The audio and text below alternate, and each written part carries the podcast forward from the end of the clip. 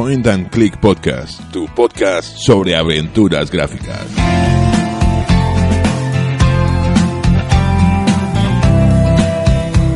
Muy buenas aventureros y aventureras. Esto es el Extra 06 del Point and Click Podcast. Sed bienvenidos. Soy Sergio Márquez y esto, como ya sabéis, es vuestro espacio audible dedicado al mundo de los videojuegos, más concretamente al mundillo de las aventuras gráficas o ese género que también conocemos como los point and click.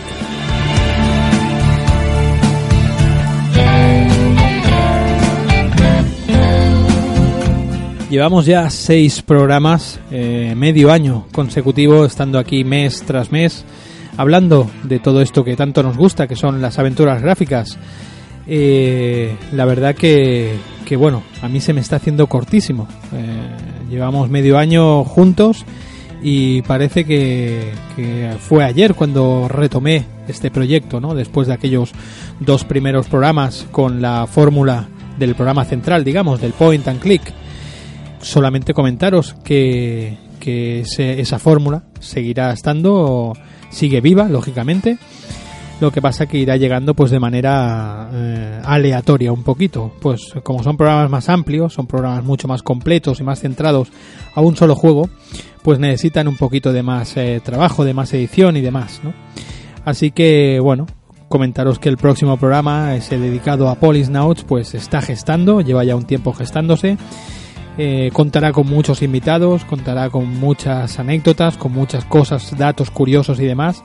Así que, que bueno, esperemos tenerlo pronto por aquí. Y mientras tanto, pues tenemos estos eh, extras mensuales que me decidí a, retomar, pues para tener el contacto y para no perder un poquito siempre pues las noticias y, y tener presente ese género que tanto nos gusta, que son los, los point and click.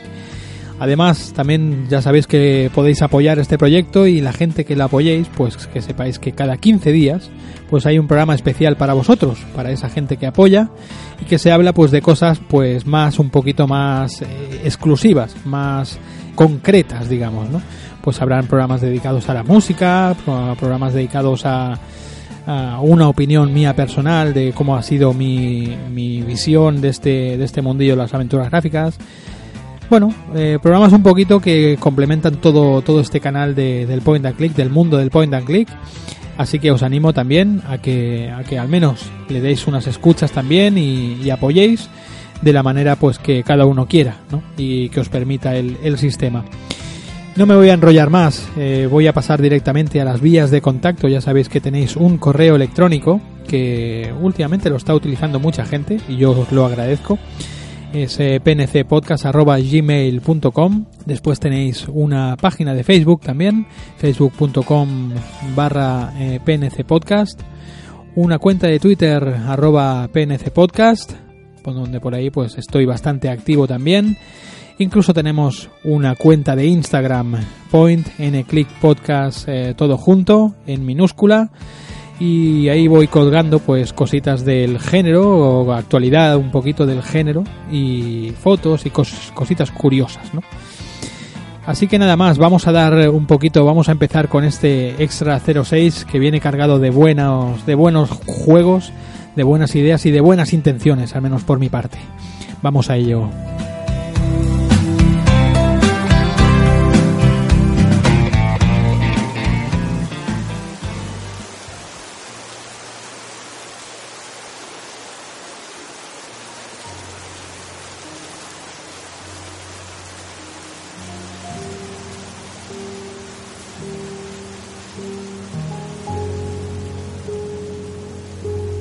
las noticias.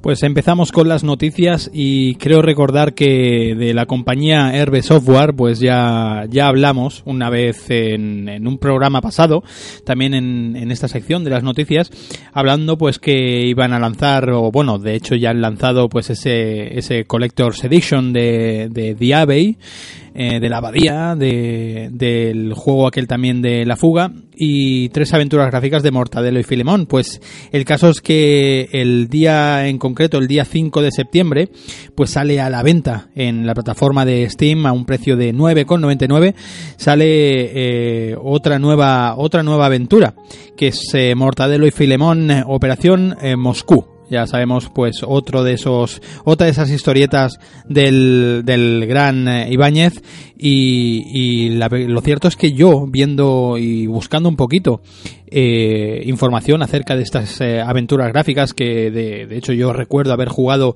pues eh, creo que dos solamente he jugado bueno pues hay un montón hay un montón de, de aventuras gráficas de, de Mortadelo y Filemón que no conocía fíjate. Y, y, a lo mejor pues un día me recopilo información, me juego dos o tres más y a lo mejor pues incluso traeré algún especial alguna cosa de, de estas aventuras que la verdad que son, son muy clásicas y, bueno, y reviven los el espíritu de los cómics de, de, de esa, de, de, esos dos agentes de la, de la tía, ¿no? eh, rememorando el espíritu de los cómics de, de Francisco Ibáñez eh, en, en, aquí, en Point and Click.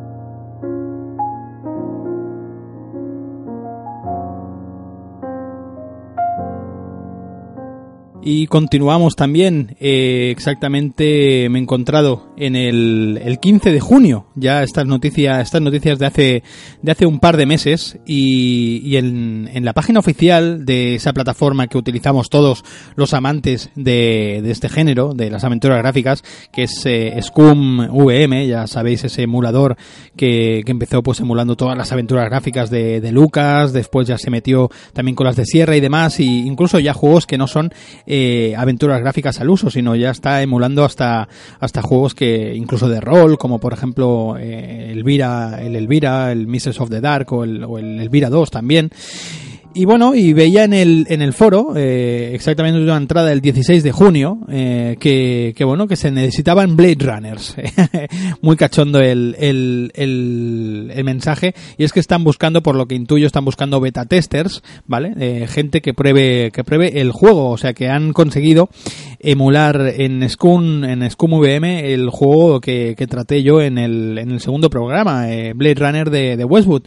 Eh, de hecho, de hecho eh, com, comentan que bueno que, que aquí van que, que, si les les ayudan a encontrar y a perseguir eh, eh, estes, estos replicantes y tal que tienen a su a su disposición tanto la máquina Esper no como los eh, los test de Boycam y demás no bueno de hecho dicen que, que ya está listo para para probarse el juego y, y, es lo que necesitan, pues gente que pruebe el juego y que saque pues todos los errores que, que, que puedan ir filtrando, ¿no? Comenta que los, eh, los idiomas está ya está en inglés, en su versión CD y DVD, está en alemán, italiano, francés y español. Y también dice que está la versión no oficial en ruso de, de Fargus Multimedia. La verdad que este en ruso, la verdad que no me, no me suena. Así que bueno, que estos pues es, son buenas noticias porque dentro de muy poquito, pues yo creo que vamos a poder disfrutar en el, en el Scum. Eh, que para mí se me hace, no sé vosotros, pero para mí se me hace muy fácil esta plataforma y este, este emulador pues podemos disfrutar de ese Blade Runner de Westwood, que la verdad que estaba un poquito difícil, ¿verdad? Eh, un poquito difícil hacerse, como comenté, creo ya en el programa, hacerse eh, con él a día de hoy. Y es que necesitabas un, un ordenador un poco, pues, eh, con las características de entonces. Sí que es verdad que DOSBox y todo esto, pues te puede emular un ordenador de, de hace 20 años, pero, pero bueno, la verdad que no, no había dado con, con algo tan cómodo como podría ser el Scum VM. Así que chavales, eh, en el equipo de Scum VM están buscando Blade Runners.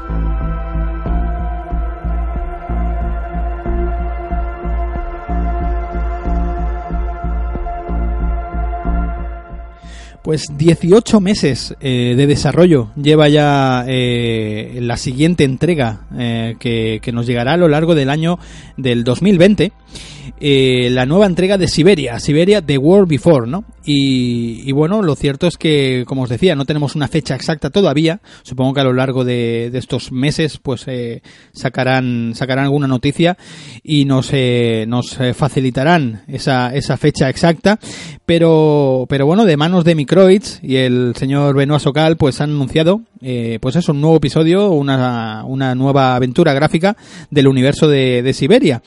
Eh, nos adentraremos un poco más en la personalidad de Kate Walker, visitaremos nuevos continentes. Bueno, la verdad que un poquito en la línea de toda la saga. Yo lo cierto es que jugué al primer título, me gustó mucho, pero no sé por qué no me no, no continué, no, no seguí con el segundo y el tercero, pero bueno.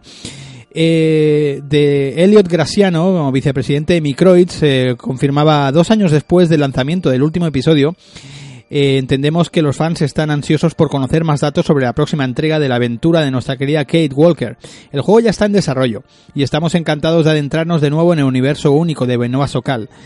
Esta aventura ofrecerá a los fans de la serie la oportunidad de aprender más sobre nuestra heroína, así como sumergirse de nuevo en la atmósfera de los primeros juegos. Ya veremos a ver si realmente consiguen un poco el, eh, bueno, el espíritu y la atmósfera de aquel, sobre todo de aquel primer Siberia que es el que yo tengo, tengo eh, fresco y reciente, ¿no?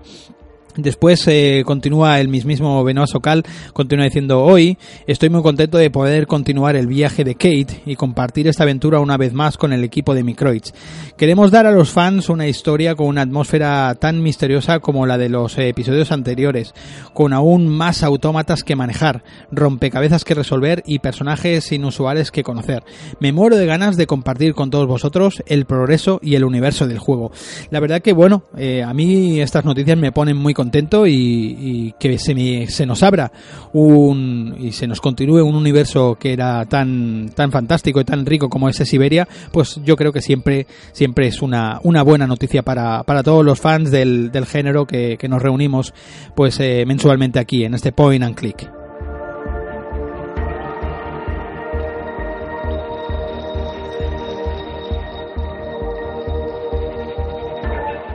Pues otra noticia eh, alegre, otra noticia que, que, bueno, que todos los eh, amantes del, de las aventuras gráficas pues podemos celebrar y es que eh, LCG Entertainment hace recupera Telltale Games, la, saca, digamos, del abismo donde, donde había caído, ¿verdad?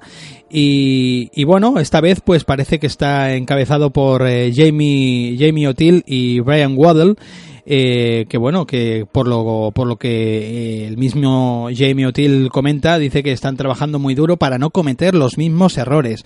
Supongo que se refiere pues a, lo que a lo que todos conocemos de cómo acabó acabó esta esta compañía, ¿no?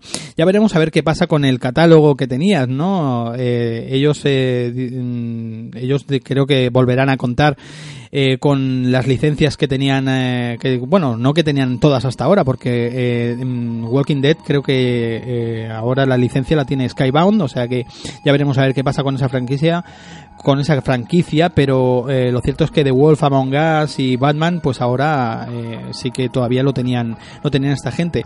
Ya veremos a ver, a ver qué pasa. La, la sede ahora mismo la tienen en Malibu, en California. No son tontos, han ido a un, a un lugar así eh, fresquito, ¿verdad? Sí.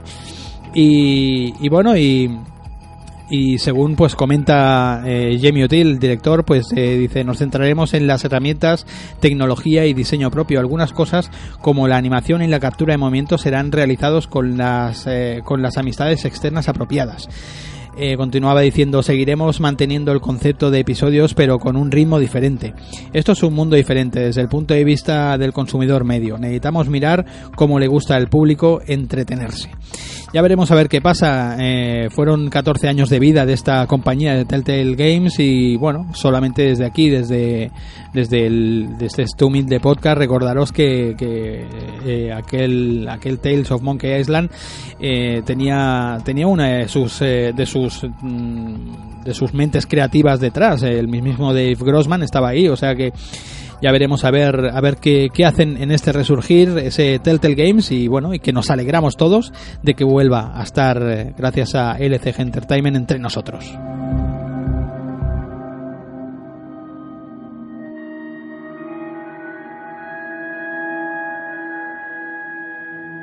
Y bueno, ya para ir finalizando este bloque de, noticias de este, de este programa del Extra 06, eh, comentaros que a mediados del mes de agosto, pues eh, se nos hizo público el primer tráiler el primer tráiler oficial de, ese Beyond a Steel Sky, el juego que eh, pues que llevan eh, que llevan confeccionando ya eh, Revolution Games. Y, bueno después de darle un vistazo la verdad que a mí me ha pintado mucho mejor de las que las imágenes que hemos visto que habíamos visto ya con antelación. Después, si te pones a buscar, pues sí que ya hay juegos, incluso, o sea, vídeos incluso in-game del juego ya, ¿no? así que la verdad que yo estoy, yo estoy bastante, bastante contento eh, aparecerá, por lo que comentan, en, el Apple Arcade, en PC y en, consola, por lo que pone en el tráiler, ¿no? Eh, el juego, pues, mm, cuenta con los diseños de ese Dave Gibbons, de ese eh, dibujante de cómics, ese estilo que tiene tan personal y la verdad que le sienta muy, muy bien. Y, lo cierto que yo después de ver el tráiler, pues me, me ha animado mucho y pese a que no es una aventura gráfica, pues eso, en dos dimensiones, aquí tenemos todo un entorno eh, tridimensional, todo unas texturas, bueno, pues más o menos la tecnología que se utiliza hoy en día para, para los videojuegos actuales, ¿no? Pero eh, sí que vemos pues cosas muy típicas del, del, point and click, ¿no? Esos menús también que aparecen para poder hablar, eh, los temas que tú quieres eh, charlar con la gente, acciones que tienes que hacer pues con robots, con pods, hay un momento que ves ahí como un charge port, un, un una especie de robot de carga, ¿no? Y tal, le, le abres ahí una, un porticón y demás, ¿no? Así que eh, el universo este cyberpunk tan concreto de, de, la saga de, de Beyond a Steel Sky y Beneath, Steel Sky, de estos dos eh, títulos ya, pues eh, se hace muy vigente en este, en este tráiler, ¿no? Y la verdad que queda, no sé, a mí me, me, ha gustado mucho todo lo que he visto, incluso el personaje me, me gusta, está muy bien diseñado también y se mueve todo muy, muy vivo, el universo parece que está muy vivo y demás y, y bueno, ya veremos a ver qué tal, ¿no? La verdad es que ya, ya me conocéis, yo con cualquier cosa eh, que tenga tintes cyberpunks y demás, pues yo me hago polvo y el título, el título del que hace, del que, bueno, del que proviene este Beyond Steel Sky, pues a mí me, gustó mucho en su, en su momento y Revolution es una de las compañías eh, que, que, bueno, que más me, ilusión me hace que, que, que sigan con vida a día de hoy, ¿no? Así que bueno, echarle un, un vistazo a ese, a ese tráiler oficial de, de ese Beyond Steel Sky que pinta muy, muy espectacular. Y, y, ya ya te digo me muero me muero de ganas por por hincarle por hincarle el diente así que de momento bueno comentan que este mismo año pues eh, mm, eh, se dejará caer ya el bueno supongo que eh, no sé si en el 2019, no creo que... Bueno, ya veremos, a ver. Pronto sabremos datos de, sus fechas y demás, así que bueno, esperaremos lo nuevo de Revolution Software con mucha, con mucha alegría. Y hasta aquí este pequeño bloque de noticias de este que ha dado eh, este mes, este, este mes de, calor de, de, agosto. Y nada, vamos a continuar con el, con el programita, vamos a continuar con más contenido. Venga.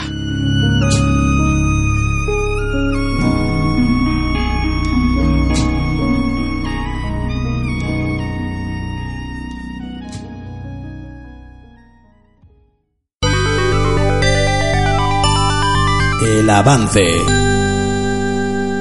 Pues os comento que, como curiosidad, yo ya tenía hecha la carátula de, este programa, de, este Extra 06.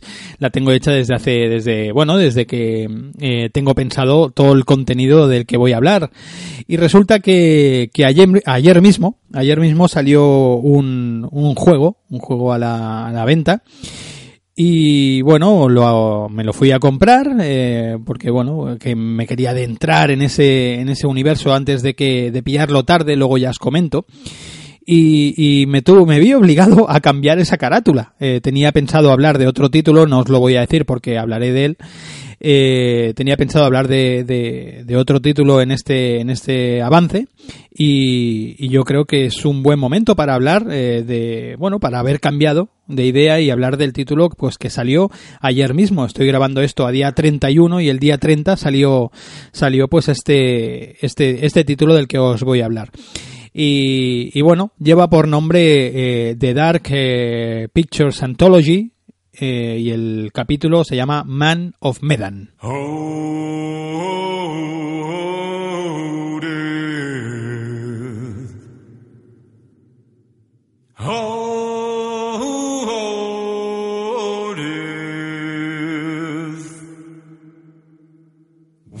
Spare me?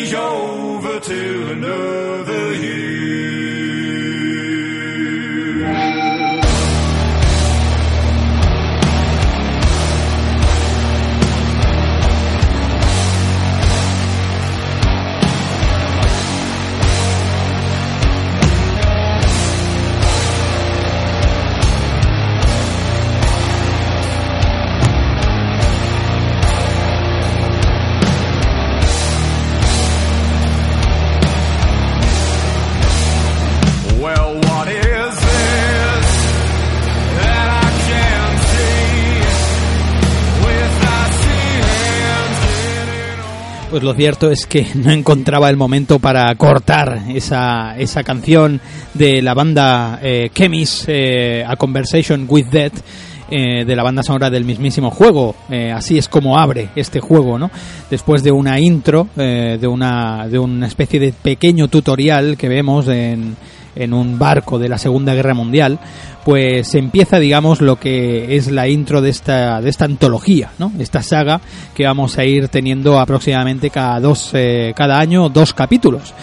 Eh, es, es bastante bastante curioso nos viene de la mano de, la gente de eh, su Supermassive Games que son la gente que nos trajeron ese Until Dawn también y, y bueno y eh, bueno el Until Dawn pues bueno era un juego pues que duraba unas 8 o 10 horas más o menos costaba unos 60 euros y este pues es un poquito más corto son aproximadamente unas 3-4 horas pero también cuesta pues menos de 30 euros 29 euritos me hice con él. Y bueno y como ya os he dicho pues eh, ellos más o menos tienen planteado hacer una antología una saga de 8 de 8 capítulos. Y bueno y dicen que van a investigar no la compañía comentaba en entrevistas que me, me he informado porque la verdad que el juego me, me está gustando mucho lo poco que llevo jugado y me está gustando y dice que quieren investigar un poquito en todos los géneros del terror, más o menos en aquel Until Dawn ya quedó claro, ¿no? Eh, que trataban ese slasher, ¿no? Pero bueno, aquí dicen que tienen aproximadamente pues una serie de unos 30 o 40 géneros de, de terror eh, variado para, para mostrar en cada episodio, ¿no? Eh, bueno, pues aquí es un poquito en este primer capítulo, en este Man of Medan, nos encontramos pues el típica, la típica mm, novela, ¿no? Novela gráfica o como le quieras llamar, o esas neoaventuras gráficas que comentaba mi amigo Pera de, de la taberna del androide, luego lo podremos, lo podremos escuchar, ¿no? Eh, eh, ese adjetivo que bueno yo con su permiso también lo acuño no las neoaventuras gráficas no estos juegos tipo Quantic Dream eh, tipo eh, Until Dawn eh, Life is Strange y demás verdad así que, que bueno pues me, encuentro pues con un juego eh, que, que bueno me gusta mucho la fórmula que utilizan esto esto esta antología no de, de ocho de ocho capítulos este primer capítulo pues es Man of Medan, ¿no?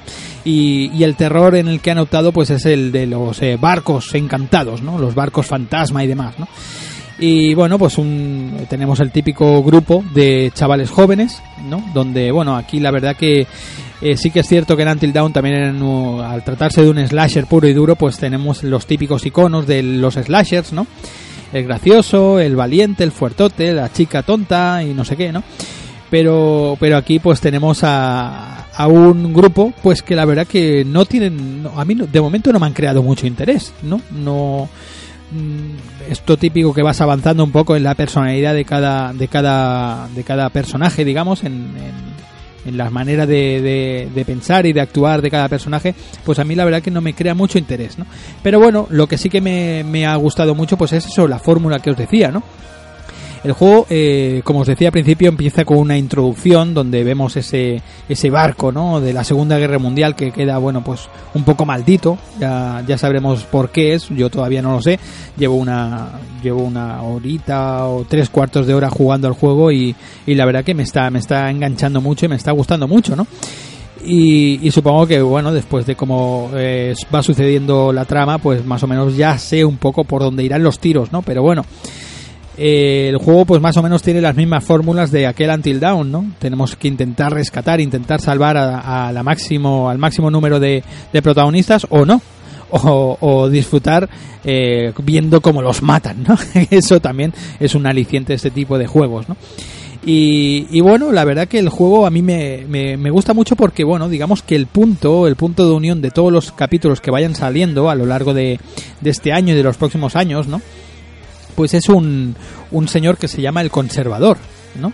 Eh, el de cómo, cómo le llaman de counter es de counter de, de- no me acuerdo ahora cómo, cómo, cómo lo llaman en, en inglés pero bueno ese, la traducción es el conservador vale y bueno este es un poco el, punto de unión de todas las eh, de todas las eh, aventuras de todos los capítulos no me recuerda mucho y por eso os digo que, que me gusta no Eh, me recuerda mucho a, al, al de esto al- a las las aventuras, a los, las películas, a las series de, de Tales eh, from the Crypt, por ejemplo, eh, Cuentos desde la cripta, ¿no? Creep Show también, o aquella Body Bags, ¿no? Donde el mismísimo John Carpenter pues hacía como de personaje introductorio de estas de estos nuevos cuentos, ¿no? Pues aquí al principio de cada de cada historia pues aparece este señor, ¿no? Muy elegante, como una especie de, de bibliotecario, ¿no? Va vestido así como muy muy clásico y tal y bueno eh, el, el actor que le, de- que le da voz y demás pues es, es un actor famoso creo que era Pip Pip Wilson o Pip no me acuerdo cómo se llamaba el, actor. Bueno es un, un actor así bastante bastante conocido. Y, y bueno el hombre este pues ya te digo eh, nos da digamos eh, nos da eh, paso a lo que es la, la historia en sí donde ya tomamos total total control de los de los personajes y ya empezamos a conocer las relaciones entre ellos y demás no y bueno el juego pues eh, supongo que ya sabéis de qué, de qué va todo esto. Digamos que tenemos unos Quick Time Events, ¿verdad? Que es, digamos, donde el juego nos pone más en, más en tensión. Después también logran, esta, esta compañía, pues ya sabemos que domina muy bien el terror y tal, y, y logra muy bien esas escenas de terror y esos sustos, ¿no? Eh, donde, donde la verdad que a mí han habido momentos que me he revoloteado así un poco, una rodilla me ha temblado, ¿no? de vez en cuando, y, y eh, lo- la verdad que lo llevan, lo llevan muy bien, ¿no? Eh, el control típico, elección de, de preguntas, elección de, de, de ac- de acciones, eh, esos quick time events eh, donde tomamos control y tenemos que combatir a, a una velocidad para, para pulsar el botón o la dirección en concreto. También eh, comentar de que esta opción de los Quick Time Events, por ejemplo, la podemos eh, podemos hacer que no vaya con a tiempo, que no vaya con un, tiempo bajo bajo unos 5 segundos o no sé cuánto te deja, pues supongo para los jugadores menos avezados o la gente que está menos co- acostumbrada a este tipo de juegos, ¿no? y, y esto pues lo puedes desactivar. También tiene unos modos eh, que me han llamado mucho la atención, que son modos online. Tú puedes jugar eh, pues eh, online con otro jugador y tal. Eh, de vía por vía remota digamos. Y después también podéis jugar eh, pues eh, digamos que cada personaje o cada jugador o sea, hasta cinco jugadores pueden encarnar pues los cinco personajes de, de la historia no entonces cada vez que le toca jugar a un personaje, pues eh, te, te- te hace asociar a ese personaje el, el nombre ¿no? de, de- del, jugador que quieres hacer y te vas turnando pues el mando, ¿no? Está muy bien. De hecho, este modo me gusta mucho que se llama Noche de Pelis, ¿no? está, está curioso, ¿no? Digamos que pues cada jugar entre cinco al- a la aventura pues puede ser bien, puede ser chulo. Eh, un juego que, que, bueno, técnicamente para mí es un espectáculo. Me lo he comprado en Xbox One, tengo la Xbox One X y, y me ha sorprendido que, que tiene ciertos barridos. Tiene, tiene de vez en cuando algunos tirones, ¿no? Sobre todo, por ejemplo, en lo, en lo que son las cinemáticas o en lo que son, eh, por ejemplo, el esqueleto este que da la vuelta al principio, da así sale el nombre del juego y demás. Ya pega, al principio pega como unos tirones que me, me extrañó bastante, ¿no? Digo, ostras. Así que supongo que esto a lo largo de los capítulos, incluso con, con actualizaciones y demás, lo irán arreglando, ¿no? Pero bueno, la verdad que el juego es impecable y, te engancha, bueno, a mí me tiene totalmente enganchado, por eso ya os digo, he cambiado el título que quería hacer para este, para este avance y, y bueno, he querido dedicárselo a este, a este juego, a este eh, The Dark Pictures Anthology eh, eh, Man of Medan que desde aquí os lo recomiendo, está muy baratito y supongo que de aquí a unos meses pues saldrá, bueno de hecho ya teníamos hasta el, el, nombre del que iba a ser el nuevo título de Little Hope creo que era o algo así, no recuerdo bien bien, pero algo así se llama Y, bueno, entonces ya sabemos que el proyecto va avanzando y, y- y por eso me he querido subir, me he querido subir al carro antes de que se me pase un poco el arroz, ¿verdad? Antes de que hayan ya tres o cuatro capítulos ya editados, pues mira, he querido coger este, este primer barco y nunca mejor dicho, este primer barco. Ahí estoy. Man of Medan, chicos, muy, muy recomendable.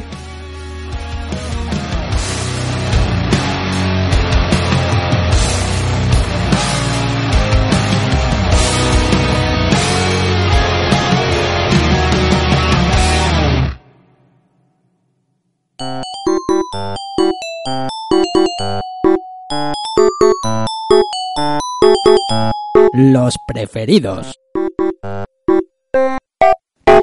Pues nada amigos, llega la sección, esta sección que se está transformando en una de mis secciones eh, favoritas del programa, que es esta donde invito a un oyente, a un, amigo, un personaje de, de, bueno, de la comunidad gamer o, o no, ¿vale?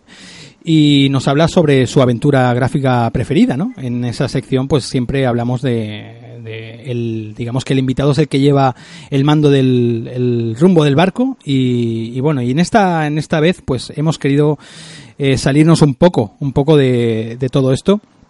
Y, y comentaros que hoy no tenemos a un invitado, tenemos a tres invitados, ¿no? Pero sí que es cierto que vienen pues en, en, en, representación de su propio proyecto, ¿no? Tenemos a los mismísimos androides desde la taberna del androide, tenemos a, a Pera. Pera, ¿cómo estás, amigo? ¿Cómo vas? Pues bien, aquí, con muchas ganas de, de estar aquí en, en tu podcast, porque ya estuvimos hablando por los comentarios y esto había que oficializarlo ya. Y tanto, y tanto que sí, y yo, y yo os agradezco que, que me dediquéis este, este tiempo para estar aquí con, con todos los eh, oyentes que, que tenemos, eh, pues tanto por un bando como por el otro, ¿verdad? Y déjame, déjame también presentar al amigo Marius. ¿Cómo estás, Marius? Hola, muy buenas, ¿qué tal? Pues con muchas ganas de estar aquí y tú no lo sabes, Sergio, pero es que a mí me gusta estar en todos lados. Tú eres como Dios, Marius. Uf, no sé si diría tanto, pero, pero me acerco, me acerco. Te acercas, ¿no? Estás ahí, ahí, ahí. ¿eh? Y después tenemos a César. César, ¿cómo estás? Muy bien, gracias por traernos y nada, pues empezamos cuando quieras. Pues nada, gracias a vosotros. Eh, aquí los amigos eh, Pera, Mario y Marius y César hacen hacen ese maravilloso podcast eh, que es la taberna de, del androide que ya lleváis lleváis unos cuantos programitas, ¿verdad, amigos? Pues sí, ahora hemos cerrado la quinta temporada, 117 programas llevamos a, a Nada, día de hoy. Nada, aquello, que- aquello como el que, el que no quiere la cosa. 117 programas, me encanta. Y, y nada, mm, siempre, siempre le hago la misma, eh, rompemos un poquito el hielo eh, y le hago la misma pregunta al invitado, ¿vale? ¿Cómo, en este caso, pues me vais respondiendo como vosotros queráis, ¿vale? Os vais pasando el turno. ¿Cómo veis vosotros el futuro de, de la aventura gráfica a día de hoy?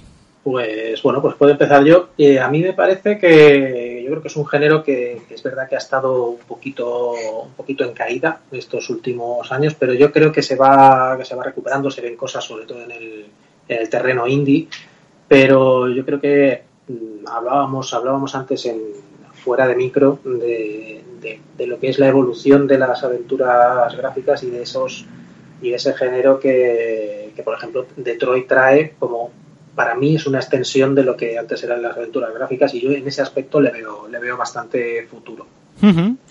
Yo es un género que tal vez no esté viviendo su segunda época dorada, porque a lo mejor compararlo con, con los tiempos donde estaba más en boga sería pues atrevido, pero lo pensaba, ¿no? Vivimos en una época de revival de muchos diferentes géneros, en parte, como comentaba César, gracias al fenómeno indie, y desde luego las aventuras gráficas o aventuras derivadas o similares están bastante en boga, no a lo mejor de manera directamente evidente en, los medios, pero cuando te pones a mirar y ves la cantidad de aventuras gráficas que salen cada mes, muchas que pasan por debajo del radar, realmente alucinas. Yo creo que se ha, se ha como diversificado, ha, ha habido una especie, el camino se ha dividido en dos, ¿no? Una especie de doble ruta. Por una parte, muchos desarrolladores independientes se han ido a la aventura gráfica más clásica, tipo point and click, propiamente dicho. Mientras que los juegos más AAA, con mayor presupuesto y demás, mm, viendo que necesitan de las ventas y que quieres o no quieres, la aventura gráfica es mm, una- un género bastante de nicho, se han ido a, a mezclar y a- con otro, con el género de la aventura más clásica, creando precisamente juegos como, como Detroit que decía César, ¿no? Tenemos esas dos vías. Al final es un poco la- lo mismo que pasó a otro nivel con los beat'em up, ¿no? Los ups, pues hay aún en el terreno indie puro y duro, ¿no? Pero en los triples A se ha convertido en el hack and slash, eh, que es el heredero, ¿no? O sea, Bayonetta es el Streets of Rage de hoy en día, para que nos entendamos, ¿no? Entonces, por ahí yo creo que eh, es un símil con, con lo que ha pasado con las aventuras gráficas. Sí, sí, sí. Muy, muy interesante todo lo, todo lo que contáis. Y bueno, esto era un poquito la toma de contacto eh, de, de- estos tres amigos, compañeros que han venido hoy al Point and Click. Y para que los conozcáis un poquito más, sabéis que ya habéis visto que tienen, tienen todas las tablas que, que queráis y más, ¿no? Eh, en el mundillo de, de la aventura gráfica. Pero eh, dejadme preguntaros, ¿qué es la taberna del androide, amigos? Bueno, pues la Taberna del Androide es eh, realmente es un podcast en el que hablamos sobre videojuegos y damos nuestra opinión sobre videojuegos en general. Hablamos principalmente de actualidad, a veces traemos algo reto, pero, retro, pero en general hablamos de actualidad.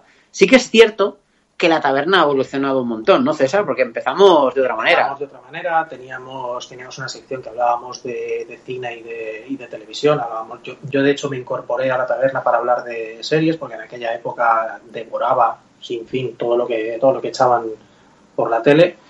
Y, y al final nos hemos, hemos encontrado también nuestro, igual que, igual que tú con las aventuras gráficas, nuestro nicho ha sido centrarnos en el videojuego. El videojuego como en todas sus facetas. Sí, la verdad es que la taberna empezó, empezó siendo muy diferente, pero no, nos costó tres temporadas encontrar nuestro estilo. O sea, íbamos probando cosas, al final éramos mm, cuatro amigos prim- primero, que éramos Manolo, Pedro, César y yo. Después Manolo nos dejó y, se, y nos quedamos César, eh, Pedro y yo. Y en la tercera temporada, pues vino de invitado Mario y fue el remate para, para acabar de encontrar tanto el estilo como el tono, como a nivel de contenidos, lo que queríamos hacer, ¿no, Mario? Sí, yo la verdad es que, claro, no os había escuchado muchísimo cuando llegué. De hecho, tú y yo nos conocimos a partir de otras cosas. Y, hombre, la verdad es que yo cuando llegué pensaba que ese era el estilo y el tono en general y ya me quedé tan feliz y tan contento y, y un gustazo, la verdad. Sí, es que la verdad es que Mario llegó al final de la tercera temporada como invitado y en la cuarta lo fichamos ya y titular desde entonces. Ahora Pedro no puede estar, que se disculpa porque le hubiese encantado poder estar en aquí de invitado en, en Point and Click. Lo que pasa es que Pedro y nos quería hablar además de, te, te digo ya de Broken Sword 2, ¿vale? Es decir, Sí. que, que le encanta. Pero, pero la paternidad se lo ha impedido. Últimamente Pedro está, que puede estar poco en la taberna, se le echa de menos, pero bueno, que está en espíritu ahí. Sí, sí, sí. Pues nada, pues le mandamos un abrazo también a Pedro, que está, él forma parte también de este, de este equipo. Y, nada, y, y dónde os pueden encontrar? Que, que vamos a hacer ya un poquito de spam antes de meternos en materia, que hoy la materia va a ser un poco cambiante. Pero bueno, vamos, decidme, ¿dónde estáis? Pues lo digo yo porque lo digo del tirón al final del programa, así que voy a hacer más o menos lo mismo, ¿vale? Tenemos un blog que es la taberna del android.home.blog, en la que podéis encontrar desde los enlaces a los programas hasta artículos que escribimos nosotros, reseñas y también tenemos muchos invitados, gente que escribe, así que de lujo os recomendamos que paséis por ahí. Después en Twitter como arroba la taberna del androide y en Instagram como la taberna del androide. Después tenemos un grupo de Facebook que se llama Ludonautas, que es heredado de otro proyecto, pero que aún así han sido y continúan siendo una parte muy importante de la comunidad de, de la taberna del androide. Y finalmente en Discord, eh, que nos podéis encontrar como la taberna del androide o a través de Twitter, el, el tweet fijado os envía directamente al enlace. Muy bien. Pues la verdad que no hay, no faltan las vías donde os, os encontremos. Eh, ¿Sabes eh, qué pasa? Que los androides estamos intentando dominar el mundo. ¿no? Sí, Entonces, hombre. todo- somos un poco como los Cybermen del Doctor Who, ¿vale? Claro, Entonces, claro, claro. básicamente. Poquito a poco vamos, vamos, vamos copando medios. Ahí Claro, está. claro, y, claro. y se dice rápido, porque recuerdo el otro día, hicimos hace poco un, un hilo de, en Twitter de cosas curiosas, ¿no? Sobre la taberna del androide. Cada like decíamos algo curioso. Sí. Y en nuestro primer programa tuvo las- la friolera de siete escuchas. Toma ya. ¿eh? ¿Cómo lo ves? Sí. ¿Eh? Es decir, siete Bueno, escuchas. Fue Un número que da suerte, tío. Ahí está. Bueno, ahora, ahora tenemos muchas más, gracias a Dios. Esto- esto- Estos son androides que hemos sumado a nuestra fila. Claro, claro, claro. Sí, como yo os comentaba antes, ¿no? El tema no es, no es eh, la cantidad de, de oyentes, sino la calidad de oyentes, amigos. Ahí está. la calidad de oyente. ¿Y qué os iba a comentar? Os iba a comentar algo más que, que ahora se me, como tengo tantas cosas que preguntaros, se, se me, se me está yendo, se me está yendo la, la olla. Pero, pero bueno, yo realmente os descubrí, os descubrí tarde. Os descubrí gracias al amigo Alejandro Pascual, porque como decíais vosotros estáis en todos lados. pues el amigo Alejandro siempre le escribíais también, ¿verdad? Siempre tenéis esa- ese contacto, esa amistad también que os une con él. Y, y bueno, y de, y de ser tan así, tan así y tal, pues dije, hostia, voy a escuchar a estos chicos que, que parece que es interesante todo lo que dicen y demás. Y bueno, y os habéis transformado en uno de los pocos podcasts, por decir Realmente no es el único porque escucho varios más, pero, pero escucho nada, la friolera de cuatro podcasts de videojuegos actuales y, y de, de la prensa de videojuego que, que estáis, estáis pues eh, en todos los programas eh, descargados en mi, en mi móvil, ¿no? Y me gusta mucho como, como lo hacéis. Eh, echo de menos, no sé si, si hace tiempo que, que lo hacéis o no, el tema de los libros, la recomendación de libros. Eh, ¿Eso lo seguís haciendo o no? Sí, sí, sí, lo Sí. tenemos. Lo que pasa es que como últimamente hemos grabado casi más especiales que regulares, en los especiales no lo solemos tener, Sí, sí. pero en los programas normales siempre está, salvo igual algún día que se nos escape. Sí, sí. De hecho, de hecho, am, a principios de verano lo que hice fue Sí, el editar un recopilatorio. recopilatorio Ese, ese, eso. Y, y ahora en septiembre saldrá el recopilatorio de todos los libros de la quinta temporada y a partir de ahora lo haremos así. Eso es una maravilla, eso es una maravilla porque la verdad que yo no, bueno, tenéis un montón de programas ahí y claro, me tengo que ir poniendo poco a poco al día. He empezado desde muy atrás y, bueno, y, y ya os digo, os lo recomiendo, a los demás os lo recomiendo desde ya. En la taberna del androide os ponen al día y además me gusta mucho eh, la tónica que lleváis y, y la, en la clave que lo, que lo hacéis. Está muy, muy, muy bien, muy Pues recomendable. muchas gracias, la verdad, ¿eh? Y, y nada, hoy amigos, eh, os decía que hoy el tema de, esta sección, de los favoritos, los preferidos, como queráis llamarle, pues hoy va a ser un poco diferente. Eh, tenemos aquí a todo un equipo de podcasters, eh, de todo el equipo de la taberna de Android, así que vamos a tirar hoy por, por otra, otra temática, ¿no? Hoy no nos van a contar qué aventura gráfica es la suya preferida, sino eh, nos van a hablar de un género, ¿verdad, Pera? Sí, vamos a hablar de lo que nosotros en la taberna no está acuñado así, ¿eh? pero nosotros lo llamamos las neoaventuras gráficas, ¿no? que son estos juegos más de corte narrativo que hay gente que duda si son aventuras gráficas o no, de hecho podríamos debatirlo, pero, pero que a nosotros es un género que, que en general nos gusta mucho, así que a por todas.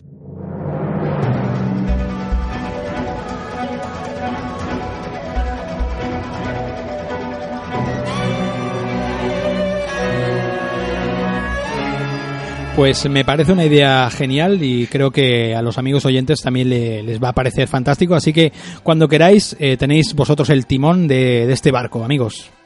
Vale, pues empezaré yo diciendo, haciendo en dos minutos un poco historia de esto y después, si te parece, cada uno de nosotros recomendará uno un juego y, y si se le ocurre alguna joyita secreta oculta por ahí también del género, pues, pues también. ¿Vale? Pues ¿Te parece? geni- genial, genial. Venga, vamos allá.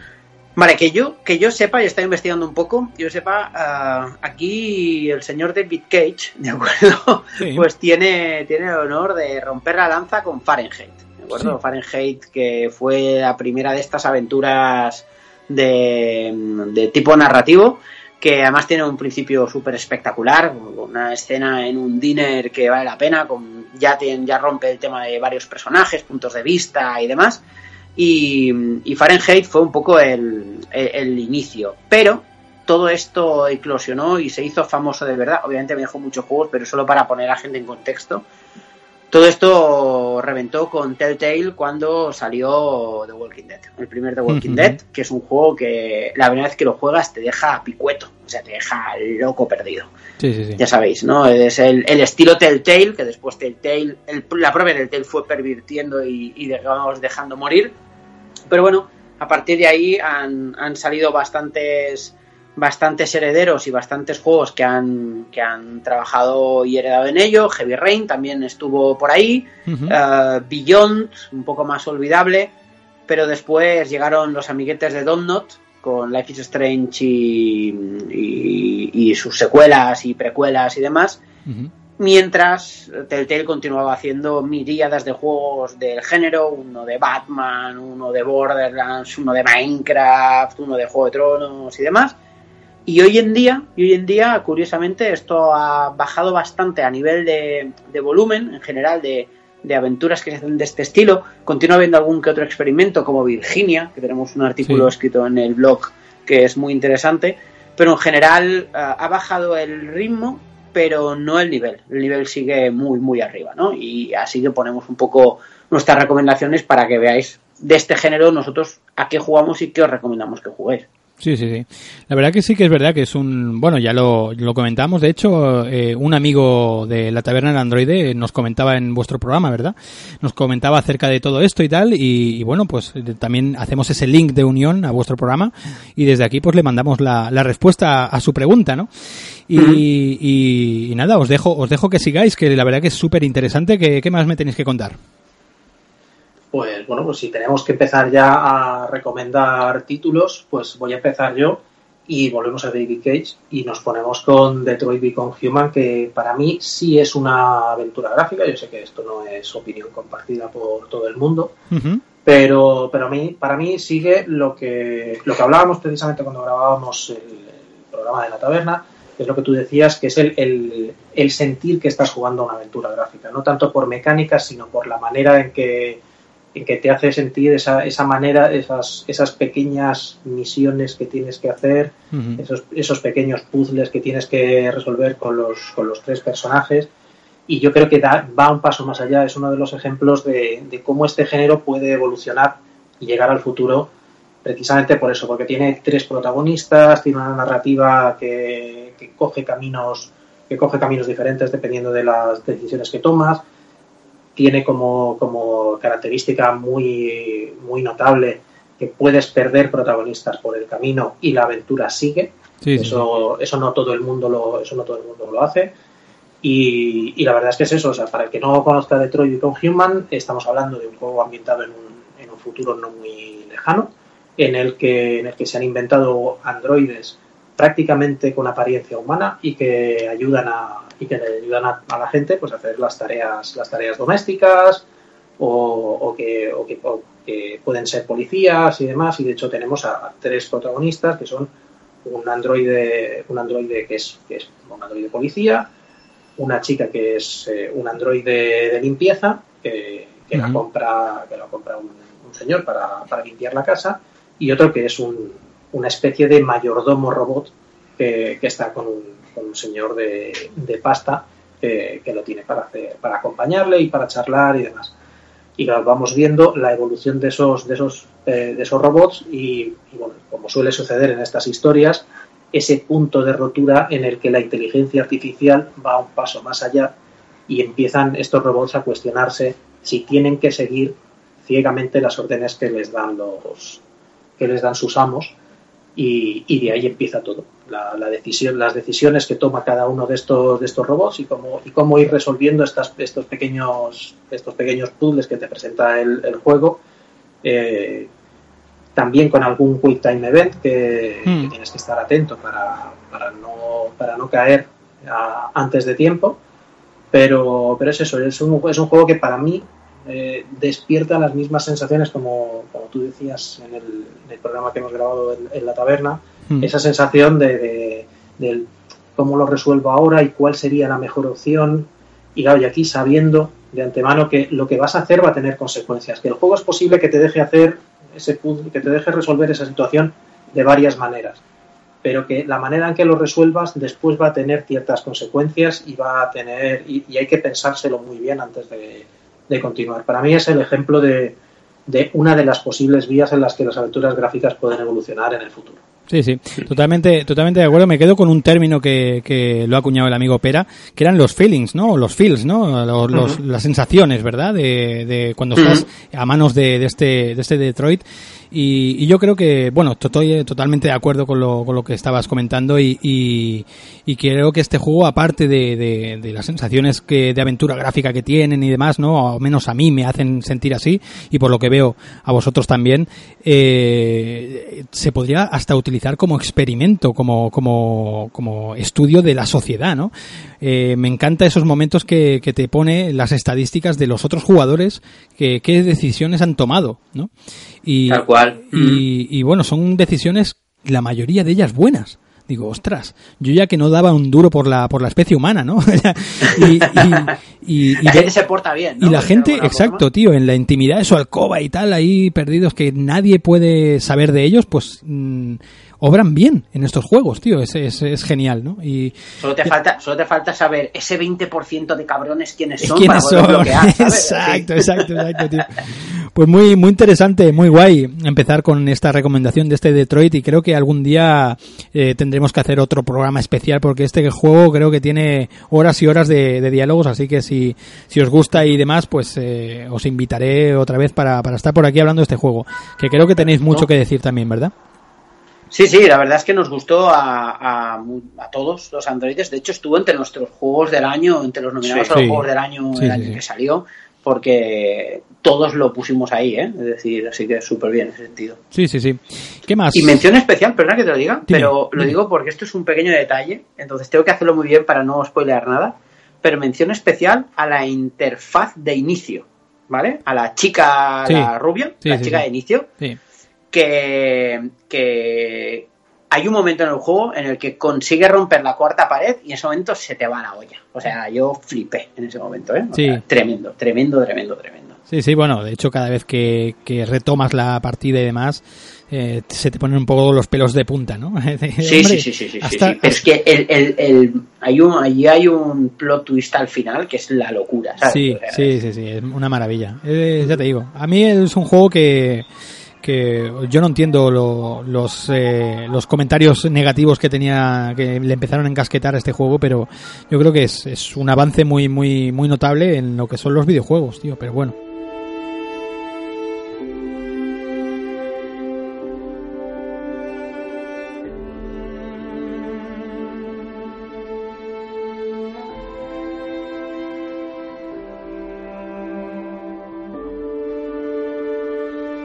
Pues mira, Sergio, voy a tomar yo la palabra eh, para hablar. Es una aventura que ya ha citado Pere antes, que es The Walking Dead de Telltale Games. Sí. Mm, La verdad es que me ha gustado cuando, cuando estuviste en la taberna del androide, ¿no? Y hablabas, eh, y Pere acuñaba lo de los feels, porque a mí lo que me pasa con The Walking Dead, la temporada 1, es básicamente eso, es una sensación de feels. Yo llevaba muchos años sin jugar aventuras gráficas, por el motivo que sea, y en plena fiebre ¿no? por la serie televisiva, estaba la segunda temporada, si no recuerdo mal, muy, muy en boga, me dice un colega, oye, tienes que jugarte el juego de The Walking Dead porque vas a flipar, es como la serie, consigue la atención.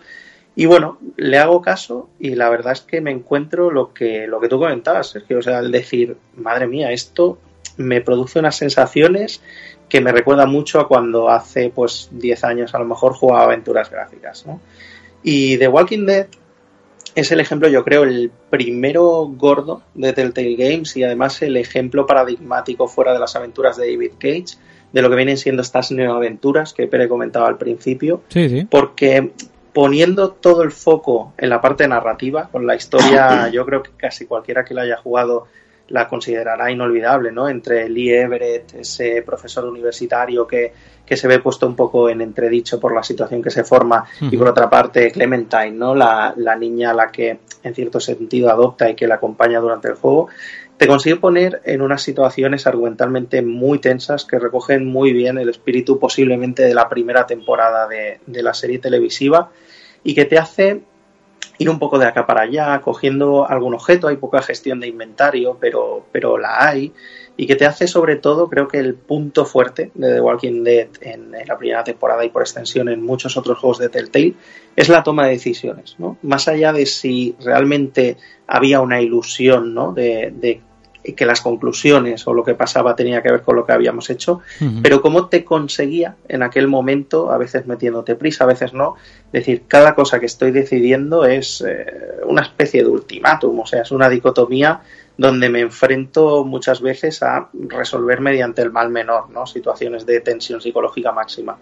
Y la verdad es que decir eso, que es un juego brutal, a mí me, me impactó muchísimo por eso, por volver a retomar las aventuras gráficas eh, o lo que yo veía como una aventura gráfica, por tomar esas decisiones, pero también porque era el primer juego que yo vi o que creo que tuvo cierta difusión grande de juego episódico y de cómo tú te quedabas diciendo, ostras, ahora me ha acabado el episodio 1 o el episodio 2, ha cerrado con un cliffhanger por todo lo alto, necesito saber cómo va a continuar esto ya. Sí, O sea, sí, entonces, ya digo, un juego muy disfrutable, por desgracia, como bien comentaba Pere, Telltale quemó, quemó el género.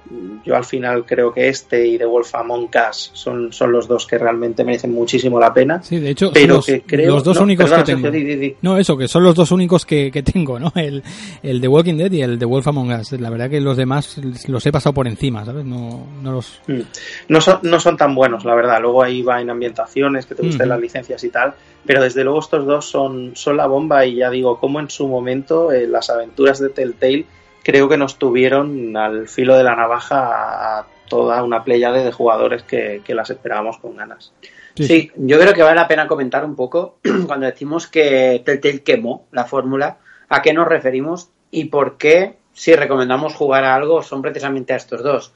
Yo lo vi muy claro con, por ejemplo, el juego de Batman, el primer juego de Batman. Claro, tú imagínate, es decir, Telltale y juego de Batman, pff, o sea, es que esto tenía que reventar. Además, a nivel de diseño también lo habían hecho muy bien, eh, etcétera. ¿Qué sucede? Lo que sucede es que se enfocaron tanto, tanto, tanto, tanto, tanto en la parte narrativa que se perdió toda la parte de exploración, se perdió toda la parte del poco inventario que había que gestionar, se perdió mucho y al final era básicamente escena de, diálogo- de diálogo tras escena de diálogo. Las neoaventuras gráficas mm, beben muchísimo y tienen una influencia muy grande. De hecho, es casi la forma que tiene la industria del videojuego de acercarse al cine y, y después a las series de televisión. Totalmente. Yo creo que primero se intentaron acercar al cine, por ejemplo con Heavy Rain o con Fahrenheit, pero vieron que mm, tanto por extensión como por desarrollo de personajes, la serie de televisión quedaba más afín ¿no? a este género. Y ahí se ve lo que decía Mario, por el tema de, de, por ejemplo, lo- lo- los que son episódicos, ¿no? Es decir, y de hecho hasta el punto que en, la- en los episodios decían en capítulos anteriores de Sí, The Walking sí, sí. Dead, o sea, tal cual, ¿no? Ujú. Entonces, y entonces, pero ellos perdieron, digamos, Telltale perdió toda la parte más de juego y lo dejó básicamente solo en diálogos y toma decisiones sobre diálogos. Y esto hizo que perdiese mucho punch. Es decir, lo que hemos jugado de Walking Dead, sabemos lo que pasa en esa casa, ¿no? De, de esos granjeros, ¿no? Entonces, y todo eso, mientras tú buscas por ahí, buscas información y buscas pistas y demás, pues ah, en los juegos de Batman, por ejemplo, eso no está. Pues, y- Ni en Juego de Tronos, por Ni en ejemplo, Juego de Tronos tampoco. Sí, que sí, sí. pudo petarlo, ¿no? y fue, fue una lástima. Sí, sí. y- Pero por suerte, y así te lo hilo, tuvieron herederos, tuvieron herederos y, y por ahí van los tiros, ¿no? Sí, sí, sí. Eh, lo cierto es que Telltale se hizo con un montón de franquicias súper interesantes, ¿no? Recuerdo, bueno, se hizo con, con, el, con la franquicia de Monkey Island también, con Regreso al Futuro, con un montón de cosas. ¿no? Y, y al final todo eso pues ha acabado, pues como dices, ¿no? Un poco diluido, a lo mejor ellos mismos han echado, se, han- se han- se echaron la manta y, y no dejaron ver el, el, el camino que tenían, que estaban labrando y que tienen títulos, pues como estáis diciendo, muy interesantes. Y, y también me doy cuenta que en lo que coincidimos casi todos es en las sensaciones de juego. O sea, si os fijáis, no estamos hablando de mecánicas, no estamos hablando de, de cómo hemos jugado al juego, de lo que pasa y tal, sino estamos hablando de la sensación que hemos tenido al jugar al juego y que nos trae directamente. Coincidimos con, de momento, los dos juegos que hemos, que hemos traído, coincidimos con eso, ¿no? Con que nos trae a, a- a la, a la memoria los juegos que jugábamos en los 90, ¿verdad? Y, y creo que eso, pues, es por algo, amigos. O sea que. Eh, Pera, decías que, que, hay, que hay alguien, ¿verdad?, que ha retomado ese relevo. Claro, los herederos y que ahora mismo son el máximo exponente son la gente de Donut, con Life is Strange principalmente, Pero yo me voy a quedar con, um, con Life is Strange Before the Storm, ¿no? Que es de Deck 9, que mientras los de Don't Not estaban haciendo Vampire y estaban preparando ya Life is Strange 2, Sí. que también es muy recomendable, um, los de Deck 9 eh, hicieron una precuela, ¿de acuerdo? Llamada Before the Storm. Uh, Life is Strange tiene ciertos tintes sobrenaturales, eh, hay una especie de... De, de hecho, es, es una versión del efecto mariposa, para que nos entendamos, ¿no? Sí. Hay temas de viajes en el tiempo y demás. Before the Storm no va sobre esto. Before the Storm va, se centra en el personaje de, de Chloe, que es una secu- la secundaria principal del primer Life is Strange, que gana mucho peso al final de- del Life is Strange original, pero aquí te enfocas en ella. Y en ella y en Rachel, que es la chica desaparecida del primer Life is Strange. Y yo elijo también este juego por los feels, pero no tanto por la aventura gráfica y porque me recordase la aventura gráfica de los 90, sino porque yo se lo decía cuando, yo recuerdo que fue unas navidades cuando lo jugué, que íbamos a grabar un especial y les dije, chavales, he jugado a esto y estoy loco. O sea, estoy loco perdido con esto porque el primer capítulo y um, de, de Chloe um, a mí me recordó a sensaciones que había tenido yo cuando tenía la edad de Chloe, ¿vale? Yo tengo 40 años, yo soy de 41, soy del 78, pero esa sensación de adolescencia, ¿no? Ese momento de el sentir lo que es ser adolescente, pues me lo, me lo, me lo echó encima. Porque yo he vivido situaciones parecidas a las que vive Chloe en, en el primer capítulo de, de, de ese Before the Storm. Hasta el punto que estábamos en el Mundo en Kaito, que es la tienda de videojuegos y, y merchandising que tiene Pedro aquí en, en Palma, Sí. y, y entraron un grupo de adolescentes que estaban ahí mirando funcos y mirando cosas y tal, y les dije, te lo puedo corroborar, les dije, chavales, desde que me he jugado este juego, les veo con otros ojos, tío. O sea, no les veo igual. O sea, es, es, es bestial. Sí, sí, sí. Y, y además hace una cosa que es muy interesante, Before the Storm, y es que para disfrutar Before the Storm tienes que haber jugado el primer Life is Strange. Yo se lo dije a Mario. Dije, tienes que jugar Before the Storm, pero tienes que pasar por el primer Life is Strange, porque si no, Before the Storm pierde mucha fuerza. Life is Strange es un juego notable, notable alto, pero Before the Storm, habiendo jugado el primer Life is Strange, es excelente porque, a ver si consigo explicar esto bien, ¿vale? Venga. Sí, sí, sí, pero agarraos que vienen curvas. Porque claro, eh, recuerda que el primer Life is Strange haces cosas con el tiempo, ¿no? O sea, básicamente Maxim puede manipular el tiempo, es su, poder, ¿no? Es un poco esa idea. Y tú vas jugando escenas y ves cosas uh, con ese poder, ¿de acuerdo? O sea, haces cosas con ese poder. El tema es que en Life is Strange Before the Storm haces las cosas que ha visto Maxim utilizando el poder en el primer juego. O sea, no sé si me explico. Y es una voladura de cabeza estar, por ejemplo, en la escena que hay en el, en el desguace de coches, que Maxim va descubriendo dónde se escondía Chloe, y tú estás en Before the Storm haciendo todas las cosas que Maxim descubre después en su juego. Y eso es es súper emocionante. Dices, hostia, voy a dejar este dibujo aquí porque sé que lo va a encontrar Maxim después, ¿sabes? Con lo cual es un juego que juega con el tiempo no solo con el juego, sino también con el jugador. Y eso a mí me dejó, ¡buah! Me dejó rotísimo. Y aparte de, de la empatía que consigues generar uh, con personajes como Rachel, que solo pensar en lo que le pasa en el primer juego y lo que le pasa en Before the Storm, que se me ponen los pelos como escarpias. Qué bueno. Pues, eh, pues yo esta saga no la, no la he tocado todavía. La tengo, la tengo pendiente, pero no la, no la he tocado este Life is Strange, pero la verdad que si tú decías en, en vuestro programa, en, en la taberna de Android, que yo te hago, te hago gastar dinero, tú ahora también lo estás haciendo. o sea, que Así me gusta, así me gusta. Esto es, esto es mi venganza personal. exacto. Ahí está. un toma y daca, ¿no? ¿Qué Pero te- tienes que pasar por el primero, ¿de acuerdo? El primero es muy buen juego, te gustará mucho, yo creo.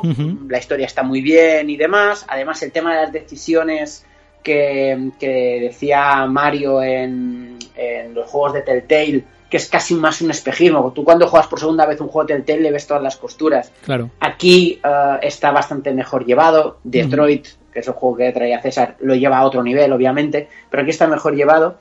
Pero después, cuando juegas Before the Storm, habiendo jugado el primer Life is Strange, en serio que es, la palabra es emocionante.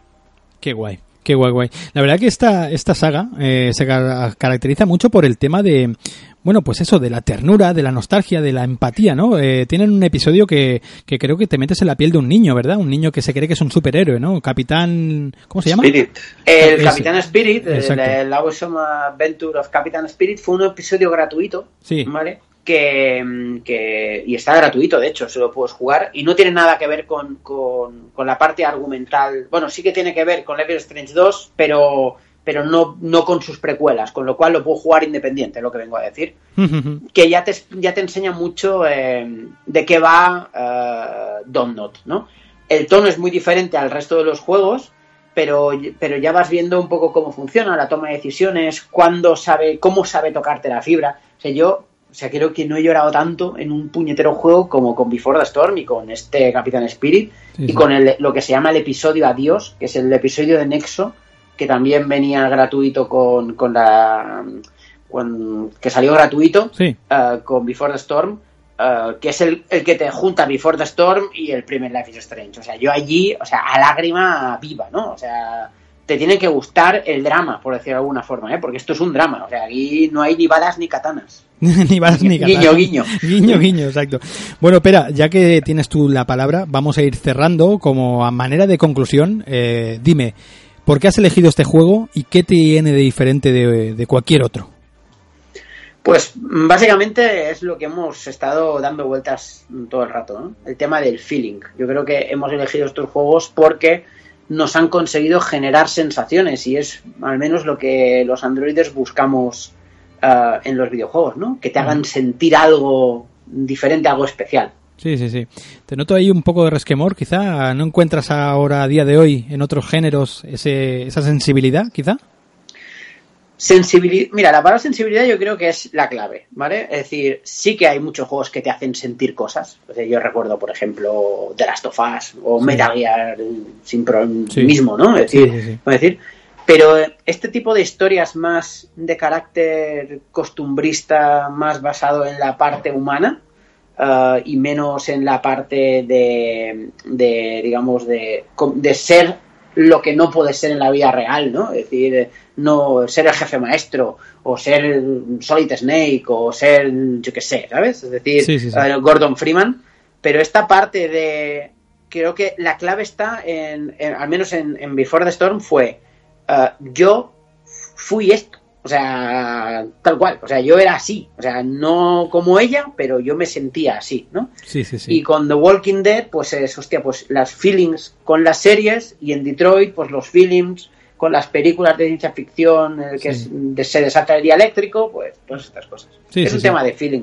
Muy bien, me gusta, me gusta eso que toca un poco eh, las teclas que nos hacen remover el alma, ¿no? Estos videojuegos está muy bien. Mario, eh, Walking Dead, ¿por qué has elegido este Walking Dead? Pues mira, yo no sé, decías, le preguntabas a Pérez si, si tenía algo diferente con los demás o no. Yo creo que en su momento, pues claro, fue el gran lanzador, ¿no? A, a gran escala de lo que iban a ser este estilo de aventuras, junto con Heavy Rain, un poco quizá en otro estilo. Y de hecho lo que hacía diferente a Walking Dead en su momento es ahora algo que no es diferente porque está implementado en muchos juegos, ¿no? Y es lo que comentaba, esa, esa tensión máxima en la que te ponen muchísimas situaciones, esa mm, verte empujado a decidir. Y para rematar también, ahora comentaba Pere de Last of Us, ¿no? The Last of Us es un juego que sale un año después de, de Walking Dead temporada 1, Mm, pero que comparten en común el- la fuerte relación que se crea entre un personaje adulto y una niña o una adolescente, ¿no? Como Sí. pasa también con Joel y Ellie en The Last of Us. sí, sí. Entonces yo por eso lo he decidido elegir, porque creo que es un poco el iniciador de muchas cosas que vinieron después y que ahora se han hecho prácticamente no mainstream, pero que están bien presentes. Sí, sí, sí. Muy guay, muy interesante, Mario. Eh, tu, tu conclusión con este Walking Dead. Y, y queda César, César, Detroit, amigo. Detroit, pues para mí el- tiene, tiene varios puntos. El primero es que es la culminación de lo que quería hacer David Cage desde su primer juego. Ujú. Creo que, que consigue aquí por fin cuajar esa fórmula que él, que él estaba que él estaba perfeccionando en, en los juegos anteriores, tanto en Fahrenheit como en, como en Heavy Rain. Yo creo que aquí lo consigue. Y, y es un juego que, que además eh, consigue realmente eh, dar esa, al final sabemos que es una fantasía de, libre elección, pero sí que consigue el que las decisiones tengan peso, porque hay, sucede en varios, en varios momentos del juego que decisiones aparentemente simples que has tenido hace, hace un par de capítulos, de repente ves cómo tienen un impacto muy real en el, en el desarrollo, en el desarrollo de lo, de lo que estás haciendo ahora mismo. Que si no hubiese hecho eso antes, y, es, y el juego no te da indicación, que eso me parece que está muy bien. No te viene a indicar de has hecho lo correcto y esto te, te beneficiará en el futuro. Y esto lo hace, lo hace un par de veces y creo que es, creo que es potente. Y como te decía antes, pues yo creo que es el, para mí es una de las maneras en que, en que este género de la aventura gráfica puede progresar hacia el futuro y traer a gente que a lo mejor después de jugar a esto puede querer eh, ahondar más en, en este estilo de, de- de juego que, que le produce ese sentimiento de, de búsqueda, de resolver puzzles, eh, muy eh, anclado en, en la historia más que en la acción, aunque tiene sus puntos de acción también, y puede ir tirando del hilo para ver de dónde sale este juego, cuáles son sus, sus padres, sus abuelos y los inicios de este, de este género. Qué guapo, qué guapo, César.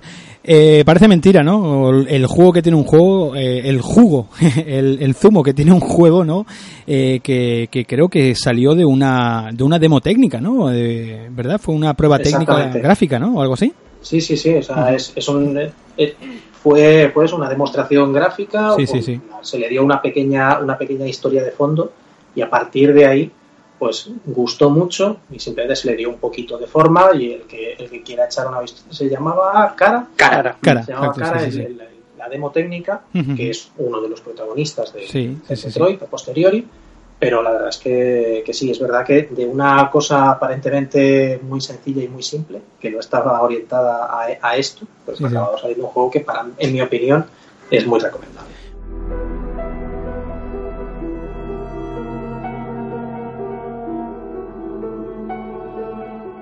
Muy bien, muy bien. Y ya para ir cerrando, os lanzo una última pregunta, me la, pre- me la contestáis como vosotros mismos querráis, eh, en, el, en el orden que queráis. Pero vosotros creéis que este tipo de aventuras, estas neoaventuras como habéis bautizado y que, me, que yo, si con vuestro permiso, acuño ese término también, estas neoaventuras, ¿creéis que pueden traer eh, jugadores más jóvenes a, como decía el amigo César, ¿no? A investigar más atrás, ¿no? Y llegar hasta las aventuras gráficas clásicas. Yo creo que sí, porque César lo ha explicado muy bien al final y es el hilo conductor de, de lo que estamos hablando en esta sección. Al final es un tema de feelings, es un tema de sentimientos, es un tema de, entrar y siempre eh, aquí habrá dos generaciones que confluyen, ¿no? Por un lado nosotros, que nos evocan estas neoaventuras, las sensaciones que nos evocaban las aventuras gráficas en otro momento y por otro lado, pues una generación mucho más nueva, más reciente a la que tú apuntas, que puede disfrutar de estas nuevas aventuras, porque por ejemplo Detroit o, o el propio Walking Dead o los juegos de Telltale han sido sobradamente conocidos y quizá no al, al comparar, gracias a la magia de Internet, de las comunidades y demás, al comparar esas sensaciones puedan ver a la otra cara, ¿no? Que somos nosotros, decir, pues sí, pues esto yo igual lo viví, ¿no? Cuando jugué a Fate of Atlantis o a Broken Sword o al que sea, ¿no? Sí, sí, sí. Entonces yo creo que al final pues, eh, es una buena evolución en el sentido de que mantiene algunas de esas bases y permite que dos generaciones distintas eh, encuentren un punto de, de trovada, iba a decir, ¿no? un punto de encuentro. Sí, sí, Y sí. si lo piensas, si lo piensas es una generación siguiendo el camino desde las aventuras gráficas antiguas hasta las modernas y la nueva generación siguiendo el mismo camino pero en atrás. sentido inverso y al final te tienes que encontrar. Es una... Además, una buena puerta de entrada porque precisamente al coger, eh, al ir tan de la mano estas aventuras de un fenómeno que ahora es muy mainstream, como es el de las series, ¿no? Los serial lovers, como Sí. se llamaban. Yo recuerdo cuando yo veía Stargate, la serie de televisión, éramos cuatro, y Expediente que éramos cuatro friki los que veíamos series, ¿eh? Sí, sí. Pero ahora mismo todo el mundo ve series y, es una muy buena puerta de entrada al videojuego en general, este tipo de aventuras, porque es jugarte tu serie. Claro, si a partir de ahí, como decía César, empiezas a tirar hilo, hostia, ¿y esto cómo era antes? Claro, a medida que te vas jugando las que conoces, vas investigando y llegarás inevitablemente a un... Oye, y, y esta y esto de- de terror, ¿esto qué es? ¿Esto qué es? Hostia, pues Sí, sí, sí. Esto es un Green Fandango, un tal, esto vamos a probarlo un poco, ¿no? Sí, sí, sí. Pues la verdad que me, me dejáis con muy buen sabor de boca. Creo que ha sido una sección eh, muy bonita, muy muy sensible, ¿eh? muy muy chula y creo que, que bueno se queda ahí una puerta eh, hacia la esperanza eh, que bueno el género pues eh, como como habéis dicho, ¿no? Creo que lo ha dicho Pera es un no Pera no creo que lo, lo ha dicho César. Creo que has dicho que era como un camino de ida y vuelta, ¿no? Y, y creo que eso es un, un término maravilloso de, de lo que son las neoaventuras con el, el túnel hacia el, hacia el, eh, el viaje en el tiempo que hacemos hacia las aventuras gráficas, ¿no? Creo que es el mismo camino, eh, visto desde un lado como de otro, ¿no? Una maravilla. Chavales, habéis hecho una sección increíble. Estoy estoy súper contento, súper orgulloso y, y tenéis aquí en Point and Click vuestro programa cuando queráis, ¿eh, amigos?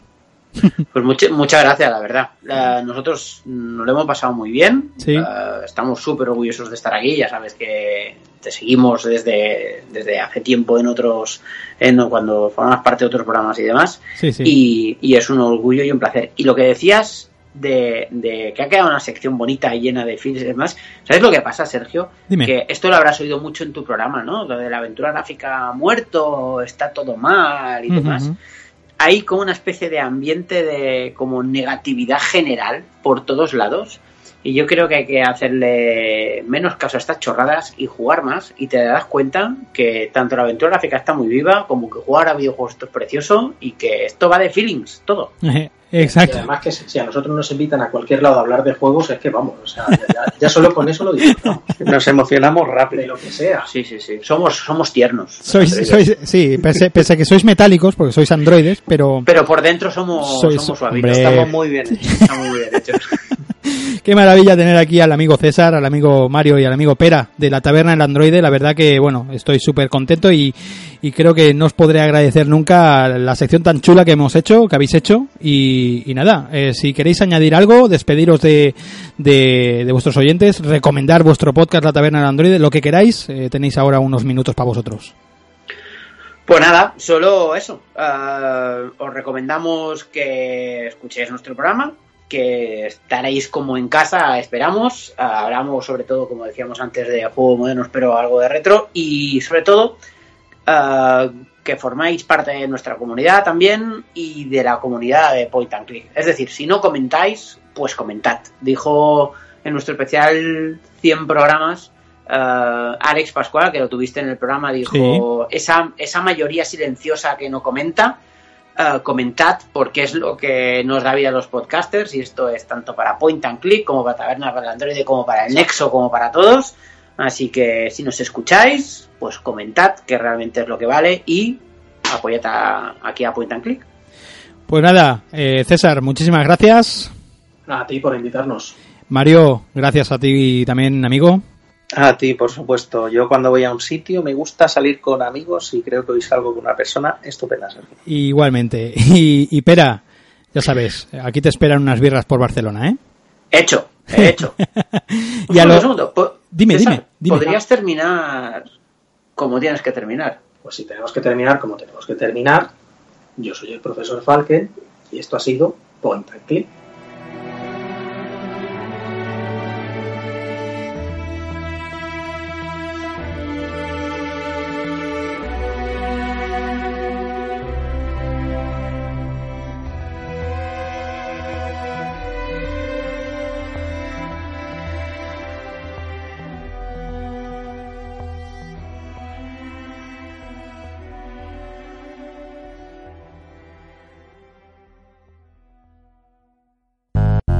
Estás escuchando Point and Click Podcast.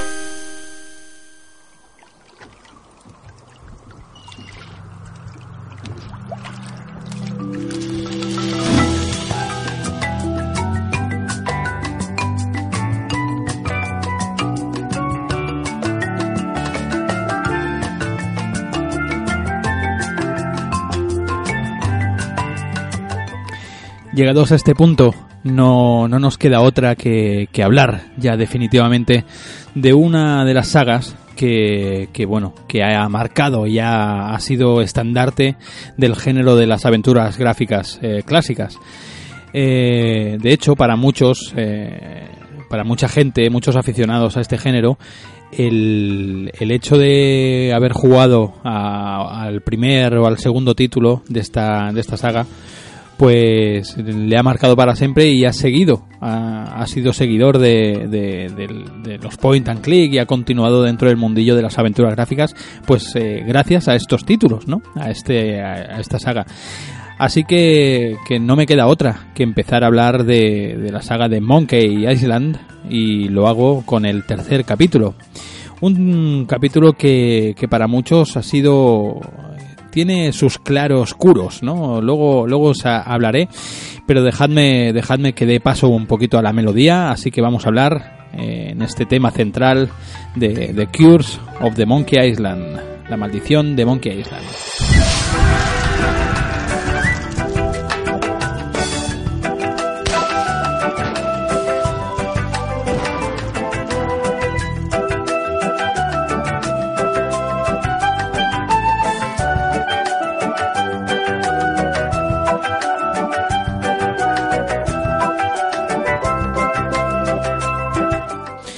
Esa melodía fabulosa eh, otra vez eh, de mano del compositor ya eh, casi casi a sueldo de la LucasArts no por aquel entonces eh, Michael Michael Z. Land. Una melodía pues buenísima con ese con ese leitmotiv que ya conocíamos. De hecho el juego empieza como, como hemos escuchado al principio no el juego empieza con con otro tipo de melodía no diferente.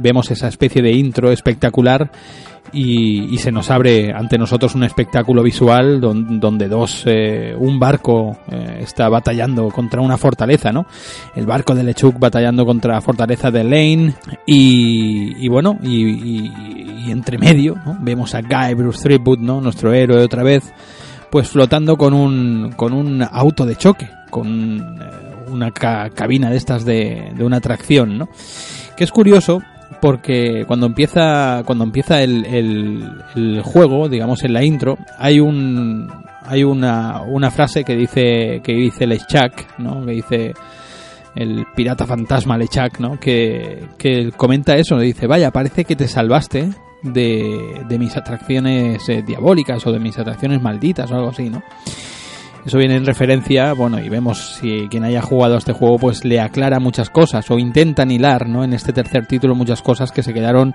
colgadas, ¿no? De, de, aquel final tan, tan, eh, que tanto se llegó a comentar de ese Monkey Island 2, ¿no?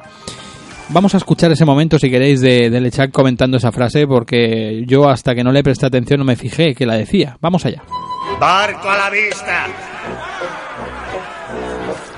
Daveball.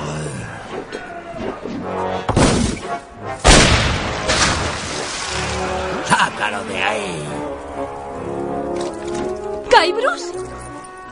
Guy Bruce Threepwood, por mis gangrenosas tripas. No sé cómo has escapado a mis atracciones malditas, pero no escaparás al sabor de mi espada. ¡Ah!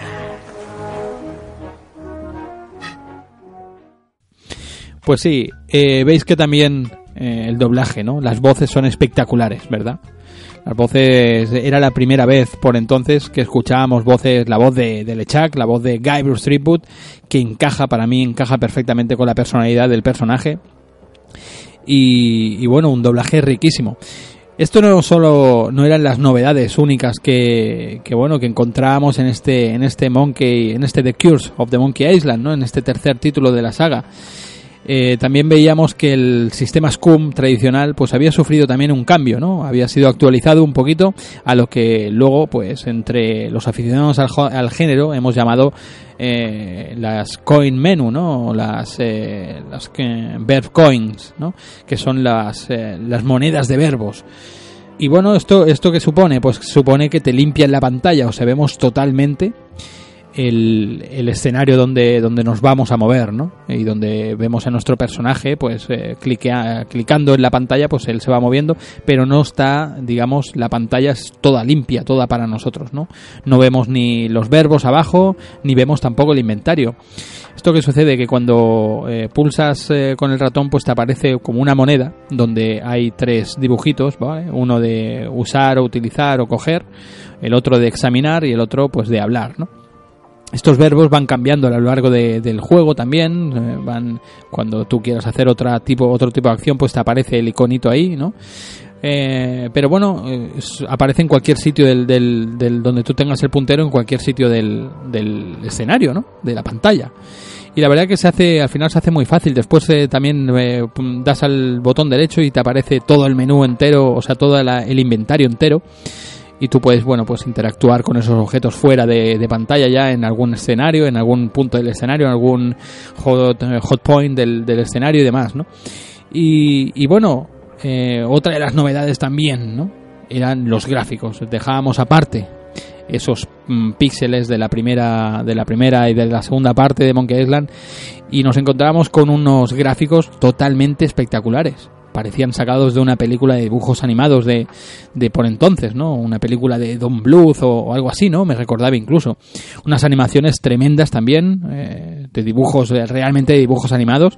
Y la verdad que el juego, como empieza, es totalmente impecable. O sea, es, eh, es sensacional. A mí, sobre todo la- los tres primeros cuartos de juego, excepto la última parte, me has- para mí es infinitamente superior a, todos los títulos de la saga, así lo digo. El tema viene ya en el último cuarto, ¿no? Un poco el desenlace del juego. Pero bueno, ya os hablaré, os hablaré luego un poquito, un poquito más extenso de- de- del desenlace, ¿no? Otro cambio que había habido en este tercer título era pues eh, su, su director, digamos, ¿no? El creador. Ya no estaba Ron Gilbert a, la, a, la- a los mandos, sino eh, teníamos a, a, bueno a dos, dos encargados, que era Larry Ahern y Jonathan Ackley, quien, quienes dirigían este, este nuevo proyecto, ¿no? este nuevo título. Y la verdad que los, los fans de la saga, pues teníamos miedo, ¿verdad? Teníamos miedo de que, bueno, de que Ron, Ron Gilbert ya no estuviese metido en este, en este juego. Y, y que a ver qué iban a hacer estos dos señores, ¿no? Estos dos señores, si investigáis, bueno, pues eran programadores. De hecho, eh, Jonathan Ackley eh, fue programador de Day of the Tentacle, de Full Throttle, o incluso de esa obra maestra que es The Dig. Eh, mientras tanto, Larry también había colaborado, había sido animador del Day of the Tentacle y del Full Throttle, o sea que eran gente que ya estaban un poco acostumbradas al- a la manera de trabajar de esta, de esta LucasArts, ¿no?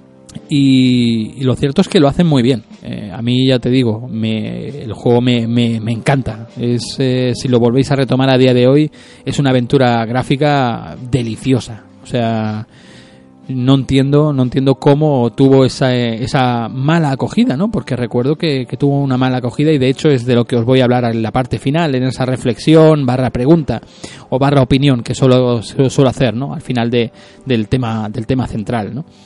Hablando de tema central, vamos a seguir escuchando un poquito esa, esa buena melodía que tiene este The Cures of the Monkey Island.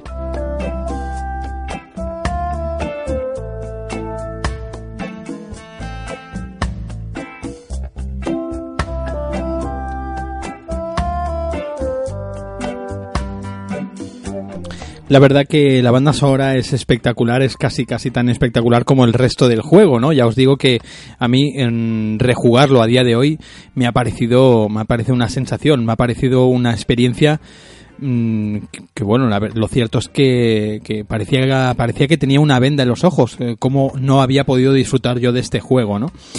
Eh, sí que es verdad, como os decía antes, que sí que es verdad que tiene, tiene cosas eh, pues flojas, este juego tiene cosas un poquito más flojas, pero que, que después las compensan otras cosas muy buenas, ¿no? Por ejemplo, encontramos el típico humor, ¿vale? El típico humor de, de la saga que nos acostumbra, incluso yo diría que hasta más, más gracioso, ¿no? Es incluso más ácido en según qué momentos, ¿no? Recuerdo diálogos, diálogos muy, muy, muy locos, mm, por ejemplo, en el momento en que entramos en la barbería, ¿no? Y tenemos esos, ese, ese encuentro con, con los, eh, con varios de los piratas de, que luego se unen a nuestra tripulación y demás, y esos momentos cantados, ¿no? Que, que yo me, des, o sea, es que son desternillantes escuchar a Guybrush Threepwood cómo cantaba las melodías y demás, ¿no? Y, y guiños a la, al leitmotiv incluso de, de los Monkey Island, ¿no? De los primeros Monkey Island y demás, ¿no? Más tarde os hablaré de guiños y de, y de secretos y de cosas que tiene el juego que tiene, tiene para parar un, parar un, un tren tiene este, este juego. La verdad que es, es espectacular. Y, y, os comentaba esto, ¿no? De, de, lo, de, los, de los juegos, ¿no? De los juegos, de, los, eh, de las frases, del humor y demás, ¿no? Eh, me marca, bueno, ya en uno de los primeros, uno de los primeros encuentros que tienes con los personajes eh, de que, bueno, que conoces en el juego y tal. Conocemos a, a Murray, la calavera, ¿no? Famosa calavera de Murray. Y, y Guy Bruce me acuerdo que le pregunta, eh, ¿cómo le dice? ¿Cómo puedes ver sin ojos, no? ¿Cómo puedes ver sin globo? ¿Cómo puedes ver sin globos oculares, no? Y, y Murray le contesta, ¿cómo puedes caminar por ahí sin un cerebro? Y dice, hay cosas que nadie puede responder, ¿no? Hay frases totalmente me memorables, ¿no? Memorables. El juego, la verdad que volvemos también a retomar el tema de los insultos, ¿no? Eh, a bordo de nuestro, de nuestro barco, pues vemos también fases incluso un poquito, no arcade, pero bueno, un poquito así que, que sí que tienes que ir manipulando un poco el barco y tal, y, y después los duelos estos, hay también duelos de, incluso de banjo, ¿no? También encontramos con, con un guiño ahí al guitarrista eh, Eddie Van Halen, ¿no? También con el nombre del, del, del, guitarrista y demás, ¿no? Hay muchos muchos guiños y muchas cositas de, de bueno, pues de, toda esta de toda la, cultura un poquito que le gustaba a esta gente, ¿no? A, la gente de a todo el equipo creativo de Lucas, ¿no? la verdad que bueno es el juego ya os digo que es espectacular es a mí me ha parecido me ha parecido genial eh, todas las frases, todo el humor que os digo está muy, muy bien puesto. Las animaciones, es espectacular el juego. Eh, yo, yo es que ya te digo, mmm, creo que mmm, sin pensármelo diría que es eh, para mí, para mi gusto, los tres primeros cuartos del juego es de lo mejor que, ha hecho, que se ha hecho nunca en la saga así lo digo, o sea, es espectacular. Volvemos además a un personaje, a Guybrush Threepwood, eh, le veo incluso un poco cambiado, ¿no? Lo veíamos en ese en esa segunda parte del Monkey Island, lo veíamos allá como un pirata ya, más experimentado y demás, ¿no? Con ese con ese gabán largo, ¿no? Esa gabardina eh, así rollo pirata, con esas botas y demás, y aquí vuelve un poquito a la indumentaria del primer Monkey Island, ¿no? Así como más con su chalequillo y su pantaloncete, e incluso las frases de Guybrush, ¿no? Y, la voz que le ponen pues el doblaje es maravilloso, ¿no? Y, y, y, tiene, tiene arranques que son, que son buenísimos, ¿no? Frases y, cosas que, que, que, bueno, es que te partes de, de, de risa, ¿no? Ya, ya, te digo, creo que es uno de los juegos que el humor está muy, muy, muy cuidado y muy, muy bien balanceado, ¿no? Está, está genial, a mí me, me ha encantado. Eh, como os decía, tiene guiños pues a, a, la, a, las primeras a las primeras sagas, ¿no? A lo, los primeros Monkey Island y, y bueno, encontramos un montón de, de cosas, ¿no? De, luego os hablaré de, secretos y de incluso de Esther, de, de, huevos de Pascua de estos y demás, ¿no? Que, que, que, ya sí, ya teníamos en el, en el, que recuerdo en el primer Monkey Island, ¿no? Que ya habían aquellos, bueno, aquellos pequeños secretos como lo de que pegabas un bombazo y un cañonazo, ¿no? Desde la montaña y te cargabas, digamos, la cabaña, creo que era, o en la guarida donde estaba Herman eh, Zutrut, ¿no? Eh, Herman Zutrot, ¿no? Eh, creo que era así. Y, y, luego al final, pues no, este no aparecía, ¿no? En el final del juego y demás, ¿no? Pues aquí pasan cosas similares. Luego ya, ya os las, os las eh, recapitulo. Y bueno, nos encontramos pues eso con personajes como Elaine, con personajes como eh, eh, LeChuck, como Guybrush. Eh, volvíamos a encontrarnos también con Stan, con eh, Wally, al que conocimos en el, en el segundo volumen de la saga. Y, y, bueno, a cada cual más, más, cada cual más loco, ¿no? la verdad que es, es, es, la, es la risa, ¿no? Y, y qué más, eh, qué más eh, cositas así chulas tiene, tiene el juego. Bueno, ya os digo, la, la jugabilidad del juego, pues bueno, volvemos a estar un poquito más o menos en el, en el mismo, en, en el mismo patrón, pero sí que es verdad que los, eh, los objetos son todo mucho más lógicos. Por lo tanto, se hace, se hace el juego, se antoja un pelín más fácil que el resto, ¿no? Eh, una lógica, por ejemplo, como que de los primeros compases del juego tienes que entras en un sitio donde hay un abrigo colgado, te fijas en el abrigo y ves que tiene como unos bichitos, ¿no? Esos bichitos son piojos. Bueno, pues eh, para que te los barberos digamos para que se pongan a hablar contigo los, los piratas estos no se pongan a hablar contigo pues tienes que echar a un tipo un tipo muy repelente que le están cortando le están haciendo ahí le están cortando el pelo y demás. Entonces pues qué tienes que hacer pues sencillamente esperar a que el barbero no a que el, pirata pirata barbero deje el peine. Entonces coges estos piojos se los pones en el peine y el, el personaje al que tienes que ahuyentar pues sale espantado con, con todo el pelo lleno de, de, piojos. Bueno, de hecho, sale sin pelo, ¿no? Es buenísimo que coge el otro, oh, tienes piojos, le corta la cabellera y se larga, ¿no? Es súper gracioso todo. La verdad que, ya os digo, os recomiendo que lo, que lo rememoréis el juego porque es una auténtica obra maestra, ¿eh? Una auténtica obra de arte. Vamos con las cosas un poco no tan, no tan bonitas, ¿no? Eh, la parte que a mí no me, no me ha gustado tanto bueno, sobre todo es cuando, digamos, el último, casi casi el último tercio del juego, ¿no? Que, que se pone como, empieza todo a desarrollarse como muy rápido, ¿no? A mí me gusta en las aventuras gráficas, pues coger, por ejemplo, al principio del juego un objeto y que no lo tengas que utilizar pues hasta la mitad del juego o hasta el final, ¿no? Quizá que tú te llegues a preguntar, bueno, ¿y este objeto para qué sirve? Incluso objetos a veces que no tienen ningún uso, ¿no? Pero a mí eso me gusta, no sé, eh, llamadme raro, pero a mí eso me, me, entusiasma, ¿no? En cambio, en este juego pues va sucediendo todo más o menos bien, ¿no? Eh, tienen los objetos, tienen una lógica así bastante que te lo hace facilitar bastante. Sí que es verdad, recuerdo que al principio también podías elegir, ¿verdad? Podías elegir como el, el nivel del juego, ¿no? Lanzando un cuchillazo, ¿no? Lanzando, lanzas un cuchillo en el nivel de, juego si lo quieres muy difícil o lo quieres eh, más fácil para, para gente así, pero aún así, aunque lo juegues en nivel difícil, que es como lo, he jugado, que creo que es el juego normal, es como se concibió, creo, eh, mm, al ser muy lógicos los objetos, pues se te antoja más difícil, ¿no? Hay más fácil, pero bueno, no sé, igual es, es, sensación mía. Eh, entonces, ¿qué pasa? Que llegas a este, a este momento del juego, ¿vale? Que más o menos encajaría en cuando acabas un poquito, llegas a la isla Blood y acabas un poquito de, de todo el viaje con la tripulación, de los combates otra vez con, con las espadas y, eh, bueno, combates de insultos y demás.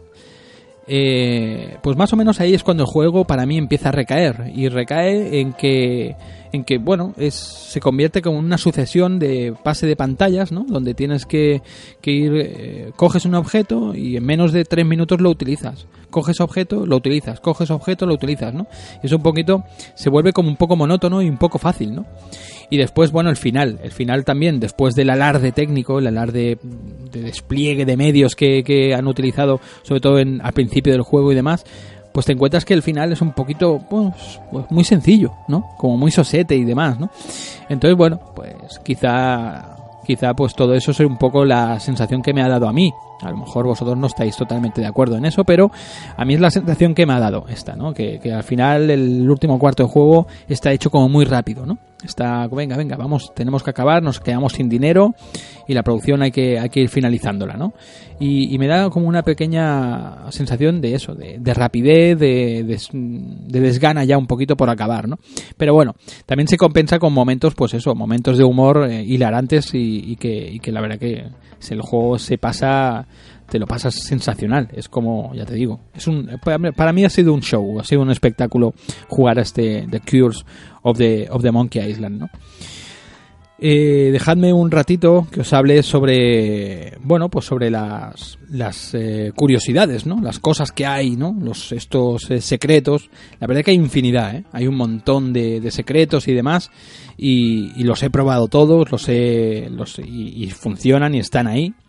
Incluso hay más, si te pones a escarbar hay más. De hecho, yo lo, he abandonado porque digo, ya me no me da tiempo hacer el, el, programa, así que voy a dejar ya de buscar en secretos y demás, ¿no? Iba guardando partida muy, muy, porque ya lo sabía, iba guardando partida pues casi, casi, bueno, creo que he guardado ciento y pico partidas, ¿no?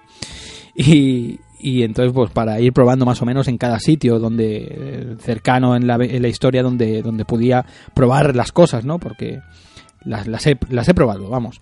El juego consta en seis partes, se me olvidó comentarlo, ¿no? La primera parte, el fallecimiento del pirata Zombie LeChuck, la segunda, la maldición empeora, tres velas al viento, la tercera parte, la cuarta, el camarero, los ladrones, su tía y su amado. cinco, el episodio 5 se llama El beso del mono araña y el capítulo final, Guybrush machaca otra vez, ¿no? Y, y bueno, a lo largo de todos estos capítulos, pues, pues ya os digo, eh, incluso también, eh, antes de meterme en arenal, en el arenal de, lo, de las curiosidades, comentaros que también una cosa que me ha gustado, hay gente que eso no le gusta, a mí, a mí sí que me ha gustado, es encontrarme otra vez pues con eso, con el combate de insultos, ¿no? Es muy, muy gracioso. Eh, encontrarme con que, bueno, la primera, los primeros pasos del juego también, pues me recuerdan mucho al Monkey Island 1, ¿no? Porque eh, te dan, pues, una serie de pautas que tienes que seguir, ¿no? Al principio cuando hablas con la, con la pitonisa esta, la reina del vudú, esta extraña, ¿no? Y te dice, pues, que tienes que conseguir una tripulación, un barco y un anillo, ¿no? Para, para, bueno, pues para eh, desen, desembarazar la, maldición en la que has metido sin querer a, tu amada Elaine, ¿no? Y, bueno, y la verdad que el juego, ya te digo, el tema de buscar tripulación, de buscar luego un barco y todo esto, pues me recordaba mucho a, a los primeros compases también del Monkey Island 1, ¿no? Y a mí, pues eso, pues me crea nostalgia y me, me gusta. Bueno, hay gente que se lo ha tomado mal, que dice que es más de lo mismo, que no sé qué, bueno. Eso ya es la opinión de cada uno, ¿no? Venga, vamos con esa con ese listado que tengo por aquí apuntado de, de curiosidades, ¿no? Y, y, y, bueno, el tema de los insultos, por ejemplo, es eh, recordamos que los insultos eran estaban algunos escritos por el en el primer, creo si no me equivoco, Orson Scott Card, creo que era el, uno de los de los que empezaron a escribir esos insultos y demás. Aquí bueno, igual bueno, intentan seguir más o menos la misma línea, ¿no? Pero pero bueno no me han no me han causado no, no son tampoco tan icónicos como aquellos de la primera parte no eh, insultos como eres tan repulsivo como una mona marrana y, le respondes eh, es que tanto me parezco a tu hermana no eh, después eh, que el cielo conserve mi vista dice la única forma en la que te conservarás será disecado no y cosas de estas no bueno Está, está gracioso, la verdad que el juego está. Los insultos, bueno, no están graciosos, algunos están muy bien, ¿no? Pero, pero bueno. Bueno, pues alguno de estos eh, secretos, de estos eh, huevos Kinder, huevos, huevos de Pascua, huevos Easter eggs, ¿no? O secretillos que, que tiene el juego, pues, pues son bastante, bastante curiosos, ¿no? Por ejemplo, eh, recuerdo cuando, cuando hablas con el, el fantasma este de, de Gales, ¿no? Pues hay un momento que el fantasma dice, dice eso de, de como decía, la, la niebla es bonita pero aburrida, ¿no? Eso es un, un puyazo, un dardo envenenado hacia la otra aventura gráfica, ese juego de Mist, ¿no? Mist, la niebla. Y, y, que era, bueno, pues según ellos decían que era eso, ¿no? Era bonito de ver, pero que era, que era aburrido, ¿no? Eh, te encuentras con, por ejemplo, en el, bueno, lo que os decía antes, ¿no? También el guiño ese con el duelo de, de los baños, ¿no? Te encuentras al, al, tipo, al guitarrista que se llama Edward Van Halen, ¿no? Y es un guiño, como os decía, al, guitarrista de Van Halen, ¿no? A Eddie Van Halen. Y, y la verdad que está, todo esto está súper, súper curioso, ¿no? En la playa, cuando llegas a la isla Blood, ¿no? Intentas, intentas eh, utilizar la playa, ¿no? El, el agua y lo haces como unas 30 veces más o menos y siempre Guybrush te contesta, no, eso no se puede coger o eso no, no lo puedo hacer, no sé qué. Pero llega un momento que Guybrush eh, dice, bueno, pues voy a intentarlo, no sé qué, y se mete, se mete dentro de, del agua y vemos la pantalla del primer, del primer Monkey Island, ¿no? Cuando Guybrush intenta aguantar durante 10 minutos el, eh, sin respiración y lo vemos que está lila, ¿no? Y aparece por, por el lado nuestro Guybrush, ¿no? Como diciendo, oh, no sé qué, ¿no? son, son guiños pues bastante, bastante curiosos, ¿no? Después, eh, en la, en, cuando estamos en alta mar, ¿no? En, en, la batalla, la batalla está con los, con las espadas y los insultos y demás, ¿no?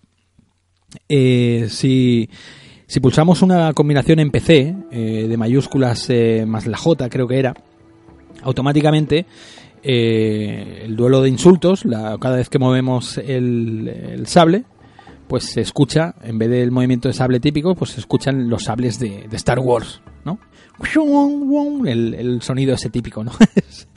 son cosas que ya te digo, las he probado y funcionan ¿eh? la, en, en, el, en el tema, así que, que, lo podéis lo podéis mirar que es que es muy muy gracioso, ¿no?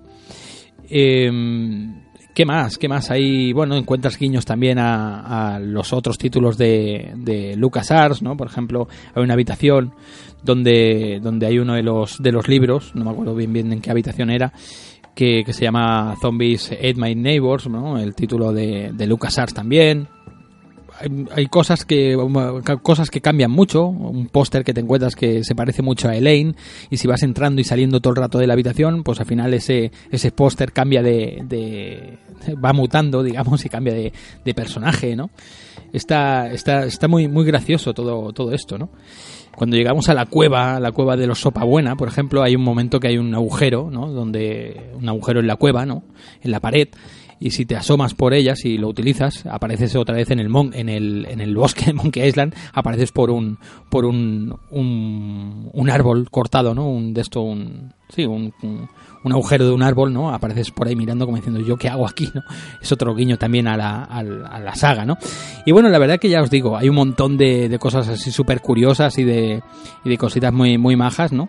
Que, que, bueno, que hacen que el juego pues eh, tenga un poquito de más, de más eh, vidilla, ¿no? Si investigáis, si buscáis información y todo esto, hay muchas cosas más, ¿eh? hay muchos más eh, easter eggs estos escondidos que son muy, muy graciosos, ¿no?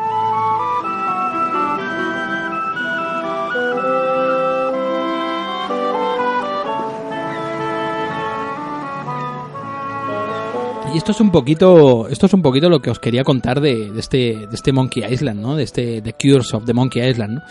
Que, que como ya os decía al principio, ¿no? Ahora os voy a, os voy a, lanzar a vosotros la pregunta, ¿no? Eh, este juego tuvo una acogida que no, no, no fue muy bien recibido, eh, pese a que, bueno, solucionaba, como ya he dicho también, creo que ya he comentado antes, solucionaba pues varias cosas, ¿no? Vemos a lo largo del juego que soluciona varias, eh, continúa eh, varias dudas que se nos quedaron colgados, se nos quedaron colgadas en el, en el Monkey Island 2, ¿no? Sobre todo con aquel final. Vemos que, bueno, el tema del Lechak, el tema de sus atracciones diabólicas y demás, ¿no? Y, y es, es, muy curioso todo esto. Eh, lo que pasa que la gente, por aquel entonces, eh, repudiamos un poco el juego, no nos gustó, ¿no? Eh, parecía, parecía ser que los, que los cambios no nos gustan, ¿no? Entonces que Ron Gilbert no estuviese otra vez aquí a los mandos y demás, pues parece ser que no, no, no fue muy bien acogido, ¿no? Cuando el juego ya os digo que a mí me... Bueno, yo considero el juego una auténtica obra maestra, es, es sensacional, ¿no? A mí me, me, ha encantado volverlo a rejugar y, y me, no sé, me, me, ha llenado otra vez de, de, de, alegría, ¿no? Encontrarme con todos estos personajes, ese doblaje tan maravilloso y demás, ¿no? Pero, pero eso parece ser que los fans no estamos muy acostumbrados, ¿no? No nos gustan mucho, ¿no? Este tipo de cambios, el tema de que, bueno, el tema gráfico también, ese cambio tan drástico en el tema gráfico, no nos adaptábamos, ¿no? Y bueno, parece ser eso que, que no, no nos gustaba mucho, ¿no? Eh, el, éxito de este juego, la verdad que no fue muy muy sonado y todo el mundo cuando habla de la saga de Monkey Island siempre dice, no, los buenos son el 1 y el 2, ¿no? Y el 3 lo dejan como apartado. Bueno, ya no te digo ni el 4 ni, ni los Tales, ¿no? Pero bueno, yo os lanzo la pregunta ahora, ¿qué habría pasado si este juego, tal y como está, tal y como está, con ese, ese bajón que tiene en el último tercio de juego, con todo, con todos sus eh, pros y sus contras, pero hubiese estado dirigido por, por Ron Gilbert otra vez. ¿Qué habría pasado? ¿Qué habría pensado la gente? Yo creo, yo creo que lo habrían encumbrado a obra maestra este juego. Yo creo que sí. No estamos, eh, los fans, no estamos acostumbrados a los cambios y, parece que los que, que no estamos conforme y ah bueno ya no lo hacen los mismos. Esto entonces ya no. Cuando bueno ya os he dicho que es eh, gran parte del mismo equipo que incluso en según donde los mires no a, a los a, a, los creadores de este de Curse of Monkey Island lo ponen hasta de codirectores de los primeros también y demás no entonces ya os digo parece ser que no que no que no gusta mucho este tipo de cambios no no sé, eh, también me he encontrado con más o menos lo mismo con el último con el último Larry, este que ha salido para, para Switch, para PlayStation 4 y demás, ¿no? El eh, Wet Dreams Don't Dry de Larry, pues pasa lo mismo, ¿no? No está low y parece que la gente ya, pues para mí es una aventura gráfica fenomenal, ¿no? Pero bueno, ahí os dejo un poquito, ¿no? Me gustaría que me enviaseis vuestras opiniones acerca del juego y qué habría pasado, ¿no? Si este juego hubiese, eh, hubiese sido hubiese estado dirigido por, por el mismo Ron Gilbert y el mismo elenco de, de personajes Muchos me vais a contestar, hombre, pues no sería, no sería así el juego. Yo os digo que sea así, ¿vale? Tal cual, que fuese así. Yo creo que, que la prensa habría actuado de otra manera o el boca a boca habría actuado de otra manera. Pero bueno, eso es la opinión de cada uno y ahí os lo dejo para, para, bueno, para el siguiente programa. Eh, con esto, pues quiero finalizar un poquito este, este The Cures of the Monkey Island, que ya os digo que, que, lo tenéis que rejugar y le tenéis que dar un tiento porque está muy, muy, muy bien, es sensacional. Así que nada, vamos a continuar con, con el correo de los oyentes y vamos a ir finalizando este Extra 06.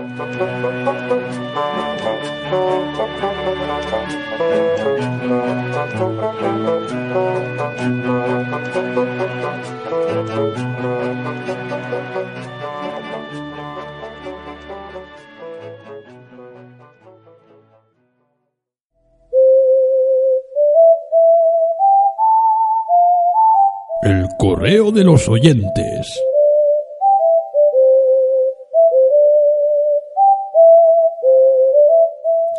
Y empezamos este, este correo de los, eh, de los oyentes que, que mes tras mes lo hacéis posible vosotros.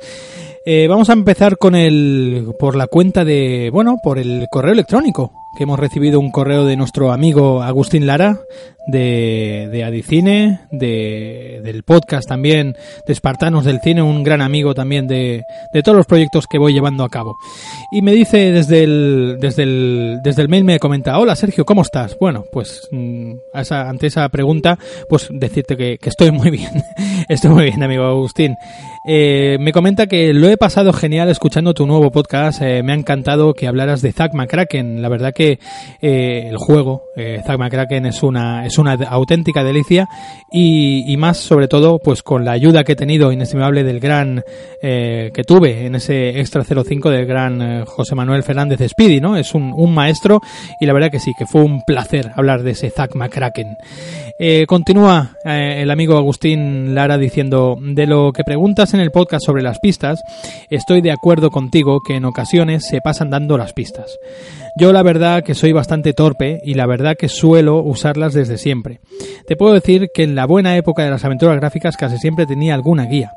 A día de hoy, por ejemplo, con Thimbleweed Park, lo instalé en el modo fácil y aún así me costó lo suyo acabar con él, pero creo que también porque no presto la suficiente atención.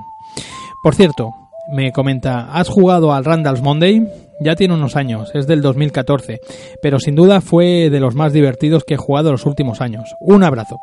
Pues nada, amigo Agustín Lara, la verdad que me ha encantado que me envíes este, este correo porque bueno, se sale un poquito de la tónica. La mayoría de mensajes y de feedback que he tenido de la gente, pues me hablaban todo lo contrario, de que ellos pues odiaban, ¿no? O no les gustan este tipo de ayudas. Y bueno, y el amigo Agustín pues es sincero y dice que bueno, pues a él le gustan las aventuras, pero no quiere entretenerse mucho no tiene, eh, no le presta mucha atención, ¿no?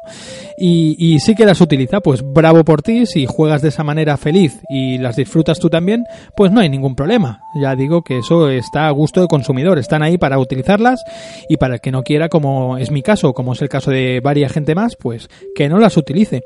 El amigo Agustín las disfruta, eh, las aventuras eh, utilizando este tipo de pistas, pues, pues lo, fe, lo, lo celebramos. A tu segunda parte, a ese, si he jugado a ese Randall's Monday, pues la verdad que sí, lo jugué en su momento cuando salió. Me gustó mucho, la verdad que lo disfruté bastante.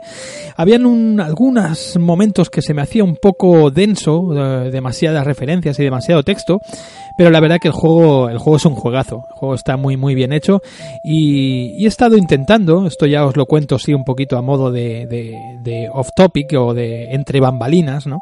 He estado intentando contactar con la gente, con los amigos eh, que hicieron posible este Randall's Monday, pero no hay manera de contactar con ellos, así que si hay alguno que que, esté escuchando este podcast por, cas- por casualidad que sepa que ando tras él para que nos hable un poquito pues de cómo fue el, el tema, ¿no? El bueno, el desarrollo del juego, que contó con, con voces eh, famosas y demás, ¿no? Eh, así que nada, a ver si un día puedo hacer algo más extenso de este Randall Monday, que a mí, pues la verdad que sí, que me acabó gustando mucho. Y, bueno, y, y tengo esa edición de lujo que salió, con la banda sonora, con, con el póster y demás. Vámonos ahora a otra, otra vía de contacto con los, con los amigos oyentes. Y vamos a la vía de contacto de, de siempre que, que hemos utilizado, que es el, eh, la comunidad de iVox, ¿no? Que sepáis que tenéis también esa comunidad que voy colgando de vez en cuando cositas en, el, en la cuenta de iVox, ¿no? Eh, pues nada, repite aquí el amigo, el amigo Amigos del Cine, eh, Agustín Lara, repite también por la vía de iVox, ¿no? Y me dice, ya había ganas de escuchar el nuevo Point and Click. Además, había muchas ganas de Zack McCracken en esa aventura gráfica inédita por estos lares que no he tenido la oportunidad de jugar, pero la tengo entre mis pendientes. Muchas gracias de nuevo por el programa y un saludo. Pues nada, Agustín, ya más o menos te he contestado antes y la verdad que sí, que fue un placer hablar de ese Zack McCracken con, con el amigo Speedy. Tenemos aquí al gran amigo, Jonathan Alba, que me, que me hacía, bueno, pues su, su respuesta, me, me enviaba como, como hace mm, rigurosamente cada mes, el amigo Jonathan, eh, me, me envía pues su, su respuesta. Dice, buen programón, muy bueno. Speedy, como siempre, intachable. Lo he escuchado ya en varias ocasiones y siempre es un verdadero placer deleitarse con sus conocimientos. La verdad que es así. Es así, así que nada, Jonathan, eh, comentarte que, que bueno, lo volveremos a tener por aquí, por el programa. A lo mejor no de manera en abierto, igual es una cosa exclusiva para, para gente que apoye y tal, pero bueno, que sepáis que, que lo podemos lo podremos volver a disfrutar. Y él siempre tan amable conmigo y se presta para lo que, lo que yo le pida. Es un, un maestro y la verdad que es un placer. Y más, pues eso, oírlo hablar de juegos como ese Zack McCracken, ¿no? Y, y- y la lección que, que nos dio en ese Extra 05. Después me comenta el amigo Alba me, comenta sobre lo que planteas de las ayudas y demás. En mi opinión es justamente lo que el género no necesita. Creo que si bien se puede implementar unas pequeñas, se pueden implementar unas pequeñas pistas, como por ejemplo que cierto personaje te guiase, entre comillas lo, lo pone, muy sutilmente, muy sutilmente hacia tu siguiente objetivo, pero no de manera directa.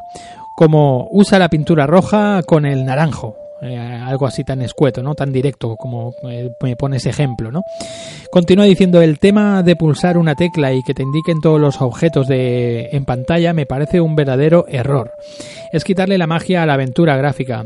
De toda la vida eh, se han hecho barridos con el mouse a ver dónde podía estar ese píxel que marcase la diferencia entre continuar o dejar el juego reposar para abarcarlo al día siguiente. Un saludo a todos, enhorabuena por semejante programón y a seguir así. Abrazackens, me dice el amigo Jonathan Alba.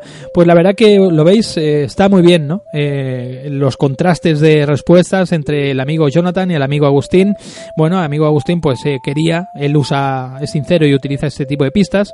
Yo también me sinceré en el momento que hablé de Whispered, eh, de Whispers of, the, of a Machine, os comenté que yo el tema de los hotspots, de que me, eh, de que me remarcasen los puntos calientes del, del escenario, pues lo utilicé bastante.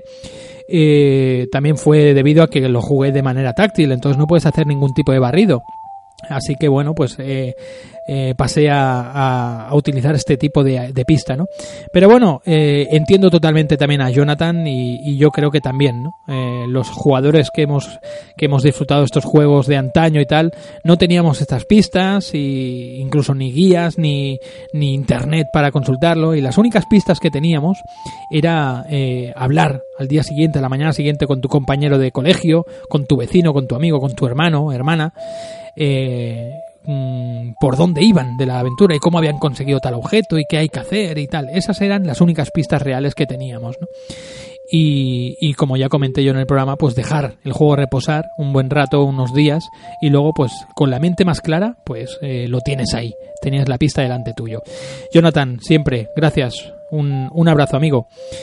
El amigo eh, David Santos da Sangón, también un, un fijo ya, también de, de, los amigos y seguidores de este Point and Click, me comenta, eh, lo de las pistas es complejo.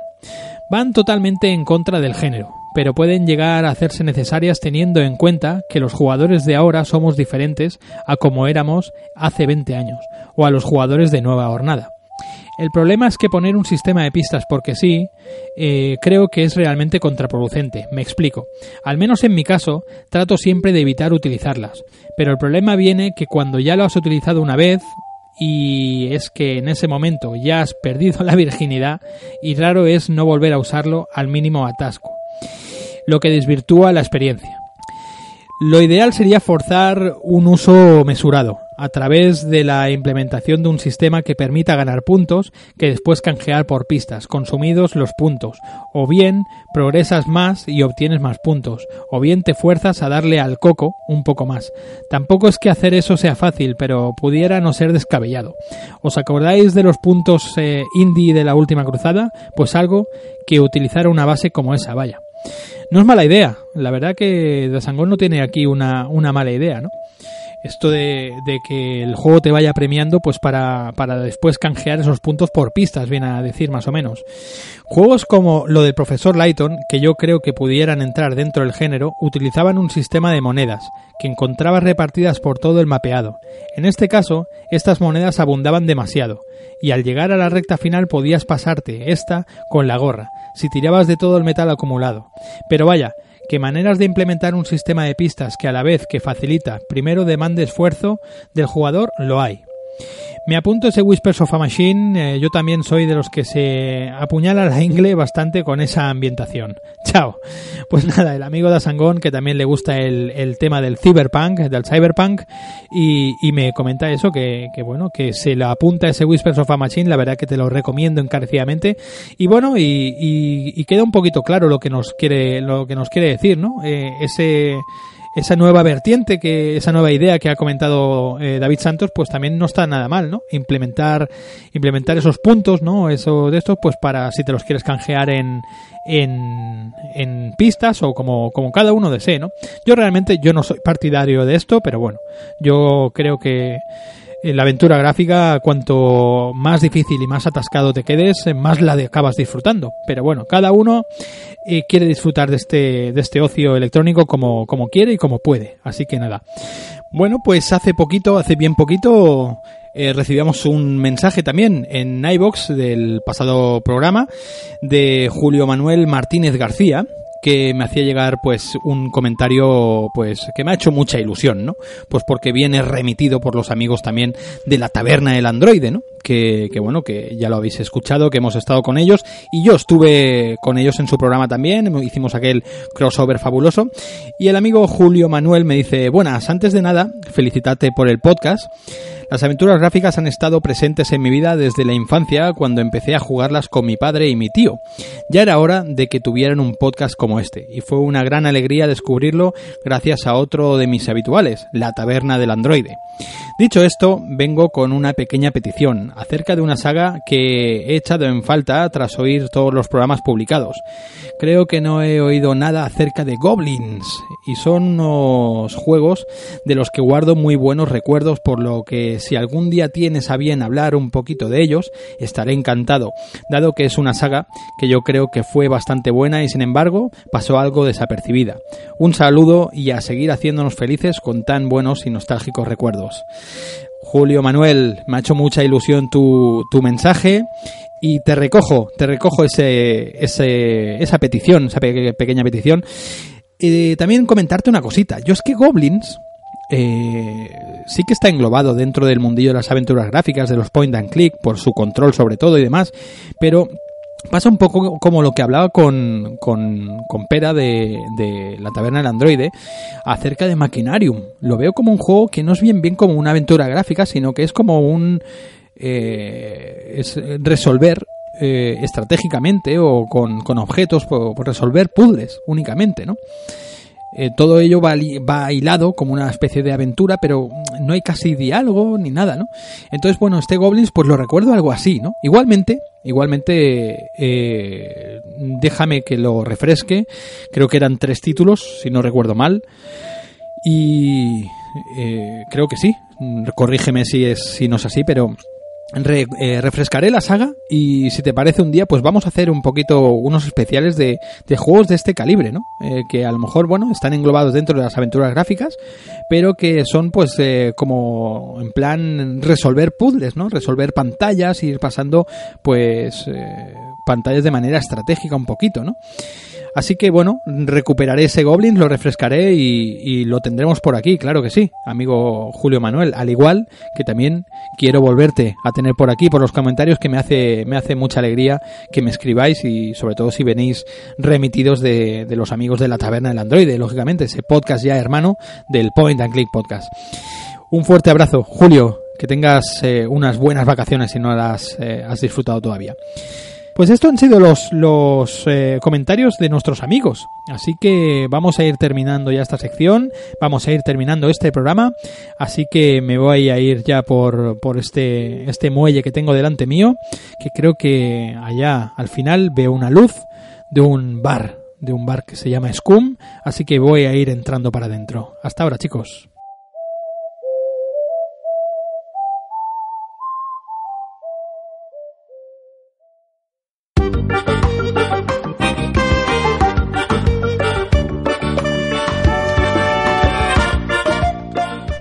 Bueno, pues aquí, aquí me quedo en este, en el calor de esta taberna, de este escumbar. Espero que el hombre este, el, el señor este que está en la, en la lámpara, está dando vueltas aquí, eh, colgado de la lámpara, espero que no se me caiga encima, porque lo tengo justamente encima con una botella en la mano y, y parece, parece que está bastante, bastante ebrio este, este pirata, ¿no? Pero bueno, yo mientras me quedo aquí hasta el mes que viene esperando esperando pues la nueva cita con, con todo este género. Eh, simplemente eh, no hace falta decir cómo podéis conseguir todos estos programas. Ya sabéis que la gente que está más avezada en el tema del podcast, pues ya sabéis por dónde conseguirlos. Pero bueno, tenéis las plataformas de, sobre todo de iBox, que tiene esto de la, de la comunidad y demás, que, que voy colgando cositas. Pero también lo tenéis por Spotify, por Tuning, por iTunes, por, por todo lo que queráis. Ya está por ahí el Point and Click y, y demás proyectos que tenemos por ahí en el, en el Goon Stuff. Así que nada, amigos. Eh, solamente me queda despedir o despedirme de todos vosotros. Sergio Márquez eh, se despide de todos estos aventureros y aventureras que habéis estado a lo largo de este interesante programa. Creo que ha sido un gran programa con los am amigos de la taberna, del androide. También remitiros a ese a ese programa que hicimos en conjunto, que colgaron ya hace hace aproximadamente un par de semanas. Un gran programa también ese ese eh, crossover, ¿no? Entre la taberna del androide y, y el Point and Click, eh, Taberna and Click le llamamos, y creo que quedó muy, muy chulo, muy apañado, y, bueno, y ellos pues han demostrado ser unos grandes profesionales también y unos grandes amigos, muy amables eh, con este con esta sección que hemos trabajado en este programa también. Así que nada más, eh, una única cosa, comentaros que tenéis, eh, además de este programa, ya tenéis también disponible ese programa exclusivo para, para, bueno, pues para fans, para gente que apoya el proyecto. Y, y hace 15 días, pues teníais también ese, ese programita también exclusivo eh, que, al que yo llamé aquellos maravillosos juegos y este programita que tenéis eh, ya disponible también con el amigo José Manuel Fernández de Speedy dedicado a la música de un gran juego, de un juego icónico. Ahora sí, eh, me, despedirme de todos vosotros, un gran abrazo, un gran beso para todos, hasta el mes que viene amigos, eh, chao, chao, chao.